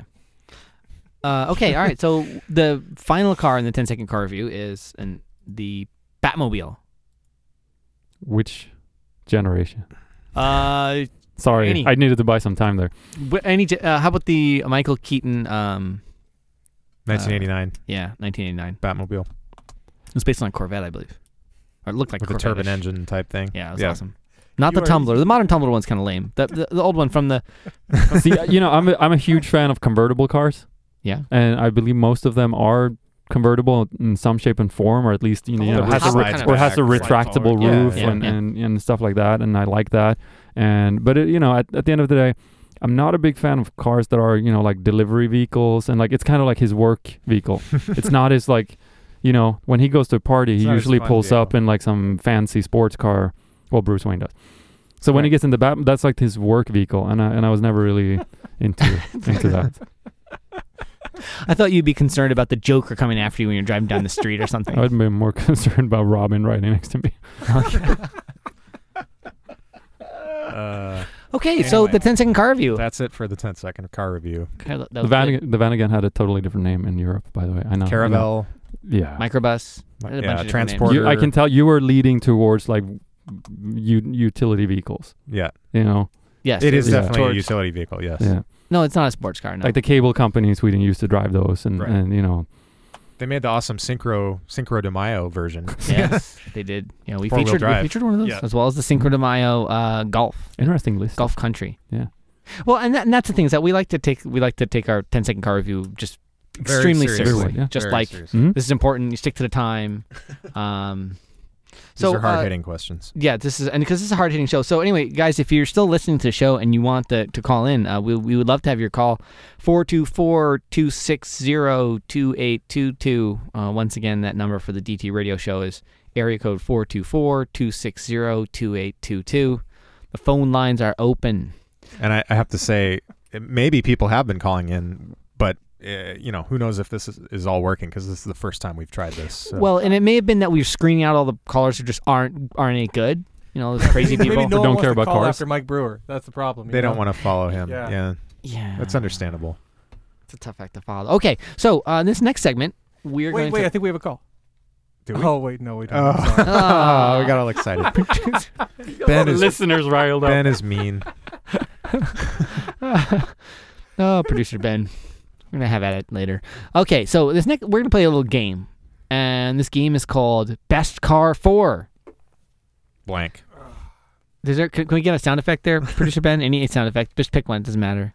At this point in time, it really doesn't matter. We're an hour and forty-two and you're ugly, and your mother ugly, and your sister ugly. You're just plain old ugly. That's a good one. Okay, so what we do is we take turns deciding the best car for a particular activity. Okay, so I'm going to give you the activity, and you then um, justify your car and your answer. Okay, so Justify your existence. right, Also. right, that that helps. um, so the first one is the best car for driving in an F1 race. Carl, you're up. Mercedes FW 07. I know. Come- Vince, come on, really? That's well. I, I this is this is the this is the best car Is, for. is this I mean, do you even need to up. justify an answer on that one? modern F1? Like Well, you just pick whatever you want. any F1 race. And I would justify that because I like to be at the front and I like to win. right. So I would choose the 1955 Lancia D50 Yeah, of course you would. Ooh. for the sound. for the sound and the look and the Italianness of it and and the fuel tanks right next to you between the front and rear tires on either side. It had like saddlebag fuel tanks. And it's got this crazy V8 and it and a DD, De Dion rear suspension as well. Um, it's my favorite vintage racing car. So even if I had to, to drive against the modern cars, I would still try that. Producer, producer Ben, you got you have an opinion on this one? No, I mean, I, I think that Carl hit the nail on the head. I mean, if you want to win, you're driving in a Mercedes. Yeah. I Why mean, not? that's been Why proven the last Why two years. So so my my pick is the um the pace car. I want to ride around in that Mm. Mercedes. Oh, Oh, Wagon, you- you- you need AMG. the. AMG GT. Yeah. Oh no, the, that's Oh. the follow. Like that's the You that's mean, the rescue. You mean the safety car? Whatever. It's, it's one of the cars that's on track that's not racing. The safety car. Yeah, That's maybe the the one safety Do you're want the talking wagon or do you want the the cool? looking Actually, I want the, I want the coupe the cool. because That's the safety car. mostly because yeah. that's a car that I could actually drive. Like if I got in a Formula One car, I would die in You the would first have no corner. clue okay? what to do in it. No, no, right? I would I don't- like someone would tell me, and I would I would press some buttons, and it would Uh-huh. take off, and then I would die in the first corner because I had no idea where to brake. All right, Right. Vince, this is for you. This is for you. You're an idiot. thank you, thank you, thank you, thank you, producer Ben. So I drive the pace car. Okay. I want Okay. I Safety want car. So you just said on Sure. a Formula One track, not in a Formula One race, That's or in the what I race. just said. Uh, You know the fact that you okay. that They- they drive during the There you go. Vince, the fact that you, Semantics. you said a pace car for a Formula on a, on a Formula One There track is no means pace. you can There is no pace car. Play it again. you can never make fun of Chris for liking Volvos ever again. By the way, Ah, boo. That was my favorite subject. Okay, next Way one. to put yourself out Best there. car four. We're still doing the best car four, sure. Okay. This Pay attention. this next one is the best car for driving across America. Me? Me first? No, Carl. Carl. That's first. Oh, I You're a to He's pointing to me. that's You go easy. first. That's easy. Well, Good. maybe. Good, Carl. Go ahead. I'm gonna be judgy. So go ahead. A an Aston Martin DB5. Alright, Mm. you That's a good. nice vintage GT. Yeah. that's good. good. That's good. Go ahead, Seaflow. I'm gonna say a Cadillac Eldorado.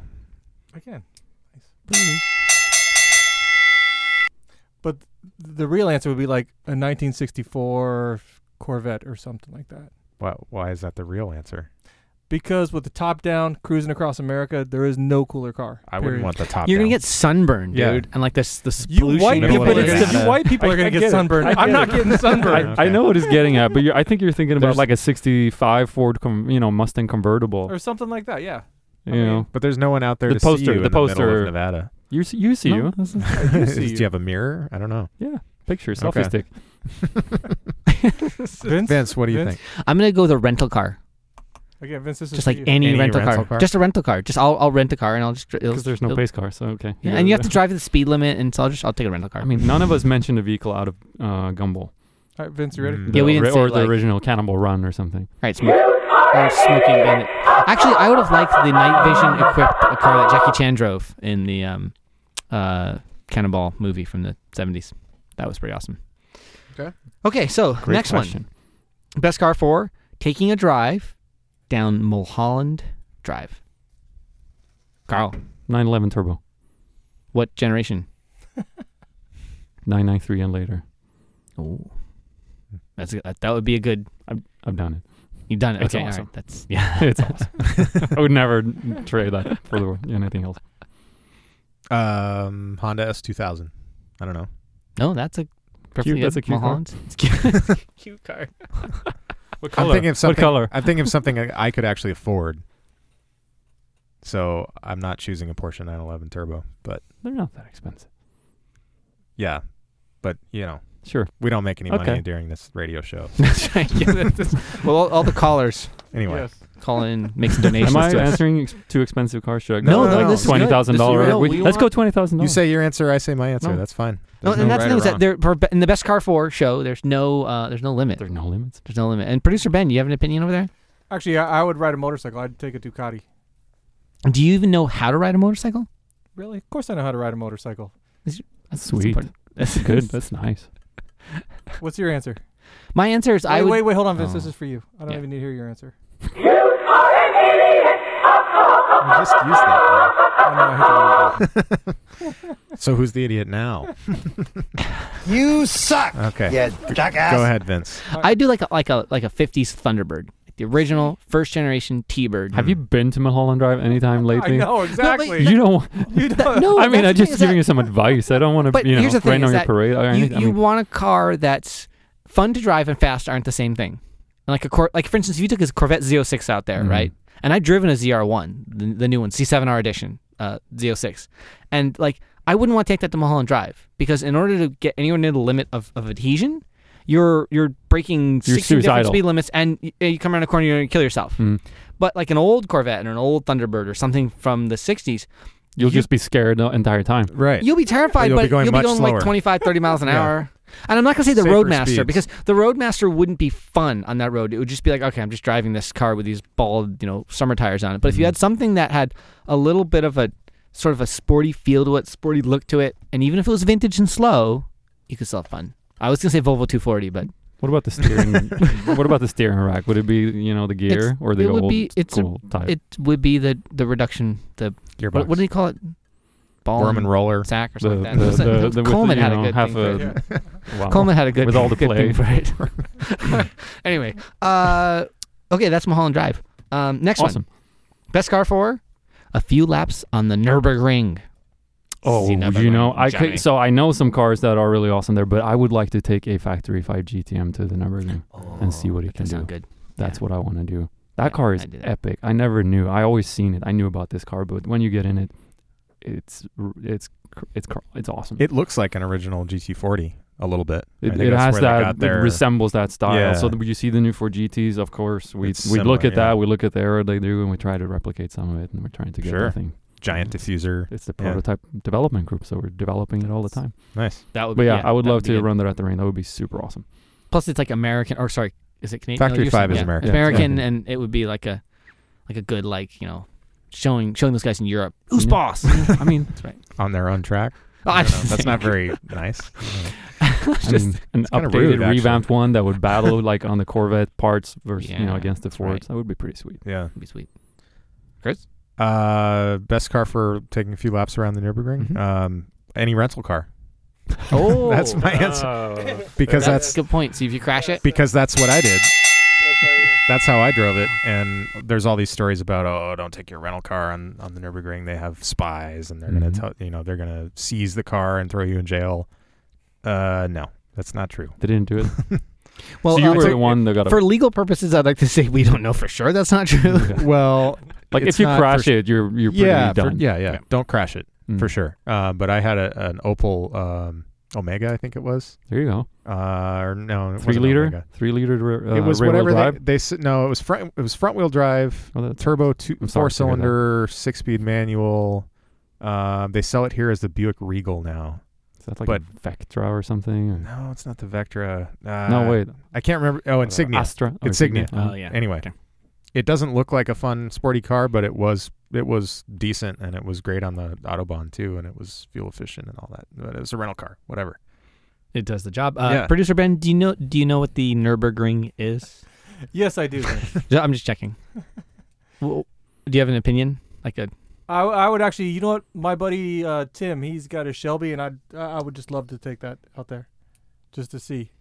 like a like an original Cobra a Cobra? Yeah, I could just be. That'd be good. Yeah. That'd be good. So I, to die I've that'd be a great way. To, so I've also taken um a f- uh, rental cars on the ring. Yeah. it was a Ford Focus diesel that I took on the ring. Yeah, one there you go. In the It rain, perfect. It you, rained you that didn't. day. You never had to stop for fuel. right I didn't have You- to you brake just keep either. going. um, but I actually I drove it, and then um, the guy who I was with drove it, and he was not a guy who had any experience on any kind of tracks at all. And and, and I had I had a little bit of experience, and he hadn't. And I thought I was going to die when he drove because it was raining. And um, so uh, I would not take the Ford Focus on the in the ring again. What I would take is a um, and I have driven one of these. I'd take the an uh, an SLR McLaren Mm. There you go. yeah because it's Power. a car. So so and actually I drove one on the street and um uh, I drove It's- my It I has drove my a, kids basically an airplane engine. yeah well V12. V12 Nuts. It sounds like an airplane. You basically can just fly over some sections. Uh, no, no. So I'm talking about the old SLR McLaren. I'm talking about the one from like 2004 that had the V8, the supercharged. Oh, I thought that So- had a V12 I'm pretty sure it was a V8. no, I'm pretty you, sure it's the you're, you're right. I'm, Oh, I'm- I was But confused. anyway, I was thinking about the Mercedes. bu- That's the, Yes. SL, the Mercedes Yes, SLR. not the Mercedes SLR, but the SLR McLaren because it was built by go. McLaren right, it's a carbon Mercedes fiber engine body. Yeah. It's got like you know it's a bottom hinge brake pedal that like you press on, and on the street it's just like it's stupid because it has all this pedal effort and throw, and you get this carbon fiber brakes, and everything feels like it's not happy driving through a parking lot and going to Burger yeah King. it It's just- doesn't want to go slow No, and it's just like why it's are you not driving the on right the car street? for Burger King. yeah Right, but, But on for the Burger ring, King, Nürburgring. actually I want to change my my my answer because Yeah. Oh. my M5 feels that same way yes, like you drive it around on the street or you know E E34 M5 with the six cylinder and and it you gotta wind that wheel. Ye- yeah, yeah, yeah. well, and you have to wind the engine up to you know between 4,000 and 7,000 RPM, and then it really makes power. Would But you- it, Sure. would you go full lock to get through the carousel? It's not that- It's it's no, it's you half re- an hour. it's really not that bad. I took it on hmm. Streets of Willow. And Well, it was, I mean, everything. You know, was what you fine. compare it to. yeah, but for a big, heavy old car, it was actually pretty good. It, yeah. So No, Okay, yep. I'll change So- my answer. I like that. That's good. Good. Okay. You can probably rent it still. No, but I have one, so I don't need to rent it. I just have to get it to Germany. That's the problem. No problem. Take the bridge. Yeah, you drive there. Peking Dakar Rally. Okay. Uh, next on best car four, the next car is the best car for an Arctic adventure. Do you know the answer? Yes. What? The uh the uh, the Mercedes G six x six. Oh, that thing is Oh, sweet. Have you yeah. seen that thing? Yes. Yes. Yes. That looks like some crazy concept car, but yep. it's but a, it's real. it's a production Yep. car. They yeah. You can buy one from the just be- dealer. just because. yeah. well, well, you can't. let's say you had a big, What if I sold my house? bag of money, Right. you know, and then you walked it. You would have to go to the dealer that has it. And they only made a Oh. few They- hundred of them, something like something that. like that. Mhm. Yeah. But it's it's real. Okay. Uh, Toyota Tacoma or Land Cruiser with those ginormous tires from like a tractor or something. Yeah.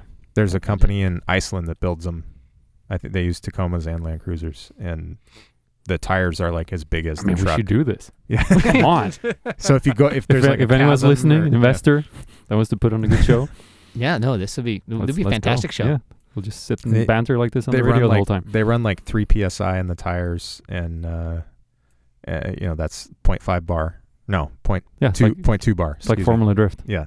Yeah. um, I'm not and joking. uh, you know, if there's any chasms or or like giant ice caves with like wampas in A them or Yeti? whatever yetis, then you Right. can just kind of bash over them and it doesn't matter uh, because the tires are so huge. So What what is the Swedish word for like an abominable snowman or a yeti? Is there like a is there a word or a I don't know name if for they that? exist.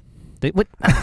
you know, it's not the because question. like because like That's like not the like, question. like there's like do you know what El El Chupacabra, right? But that's You know not a that yeti. is? That's some. That's no, no, but it's a it's a similar kind of thing where it's a it's a construct. It's something that is a sort of a rumor, a legend, and a it's folk a folklorical right. But it's like a superhuman creature being Yeah, thing. There's got to right. be something in Sweden that you're gonna have to think about that while I'm while I'm giving my answer on the Mm. Arctic challenge because I want to go there. Oh, producer Ben, do you have an opinion on this? Not that we care. Yeah, yeah, Unimog. A Unimog. That's, That's, a good answer. That's another Mercedes I didn't. Benz. yeah. Wow, that was a surprisingly good answer from our producer Ben here. so my answer is a is a Baja Bug, a Volkswagen Yeah, Beetle Okay. with some pimped out power, huge wheels. Just what what in fact what Dan Geilis, one of our uh, our previous contestants on the radio show, was talking about. Why, why would you want to be broken down in the snow, Vince? because because what do you, want could air actually- cooled in that temperature? Be, because you could roll it over and you could float home. Okay. Yeah. That's why. Turn Roll it them over and it's a boat. it's a boat. right, very good then. Done. Accept. They are pretty watertight. They're pretty much right. Okay, so the next, Yeah. the next one is a. Um, this is a good. This is a twist. Okay. Okay. So, an Easy Rider motorcycle adventure. Okay, but here's the twist. Not only you have to pick a motorcycle you're going to take, but you have to pick the person you're going to go with, and it's not a woman. It has to be a man. One bike, two men. Go. pick the man. It can be like a celebrity. It can be your friend. It's whatever you want. Wait, Carl, wait, you gotta one, go. bi- one bike. One two bike, men? two, men, Two dudes on two one dudes bike. on one bike, and you got to pick the bike, like the Templars, like the yeah. And you gotta pick the on horse. dude. Okay, good. and you and you just got to you just got to go with it. Oh, you gotta, you gotta give me. A, I mean, what's my instincts here? I don't have any. I, I've This never your thought about that. I never This thought like- about that. you can- Don- Gut. Donald Trump, You can, Donald Trump on a and I don't like him. I I don't like like. this. I don't like them. No, no, but that's a good answer. I'd take Richard Hammond because he's so small. I probably wouldn't even notice him, and he'd be entertaining too. I mean, I would From fl- Top Gear, Richard awesome. Hammond. And Yeah, that's good. yeah, and uh, maybe like a uh, a Norton Commando, a good British bike that's going to break down, so I don't have to be on the bike with the guy that much because it's That's going to be broken down. Yeah. And that way, when it's really cold outside, when you're broken down, there's like you know, there'll be you'll be commando on a commando. It'll be It's the body heat, you know, Right, keep each other warm. That's important. Yeah. producer Ben. Do you have? if you say if you say you pick me on your bike, I'm I'm just gonna get up and leave right now. I'm gonna be we're done. Setting that, him up that for it it. took? I mean, I, I could have done that like two hours ago, Vince. Literally. Have we been talking for two Yeah. hours? We have. Uh, the, the bike would be a BMW, just because if you're gonna, you know, Yeah. if you're gonna go on a long road trip, it's got to be a BMW That's a bike. good answer. Like that. and um, I don't know. It wouldn't be you. It wouldn't be anybody. I mean, God, You have to pick another guy. if I have to pick another guy, Just don't say Andre the Giant. Yeah. um, it'd probably be Dr. Yiddle, the guy that helped me build the studio, because I could deal, I could put up with him. You know, he's he's pretty easy to deal with. Yeah. Okay. Sweet. All right. Good. Um. Time for the final lap. I don't even get to answer this one. No, it's not time for the Politics? final lap. No, I think I heard It's the not. I heard the bass It's not. slap in there. It's not. There's music coming on. I don't know where it's coming from. It won't stop.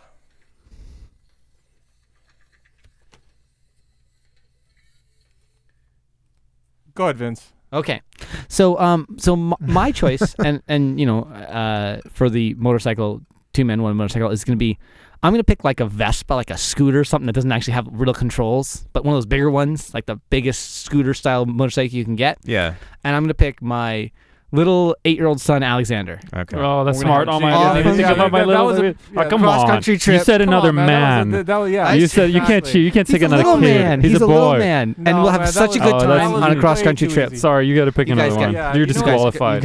you guys- this is this is the equivalent of Exactly. like you know. Oh, I'm gonna pull the restrictor plate out of my car. Yeah, exactly. I'm you glad know, Carl's illegal here. tires. To, I'm glad Carl's here to give you a hard time too, because now it's two against one. Well, so I'm that's just good. you know I'm just following the rules. Those are Yeah. the rules. Okay, so uh, I was think it's terrible. time for our final lap on And- Daily Turismo Radio. I don't think we're gonna do a final lap. We're just gonna Yeah, we're way talk over. about stuff. We're, we're way over. We're just gonna end the Yeah. show. So say what you're gonna say. Just do it. Okay, um, so no final lap today. Um, but I want to thank um everyone who's been a part of this epically long show f- today. Uh, first and foremost, um, Carl. Uh, you Thank can you. follow Carl on carlrydquist.com, and you can. He also has a Twitter, Facebook, Instagram. Uh, I don't know. This music keeps coming in and out here. Um, I'd also like to thank um, Senator Ted Gaines And for Mike Brewer. being on it. Yep, Mike Brewer for calling us on the radio. I'd like to thank my co-host C-Flow and producer Ben. Keep on wrenching. You've been listening to Daily Turismo Radio. You can follow the show on Facebook at Facebook forward slash Daily Turismo and on Twitter at Daily Turismo. Use the hashtag DT Radio.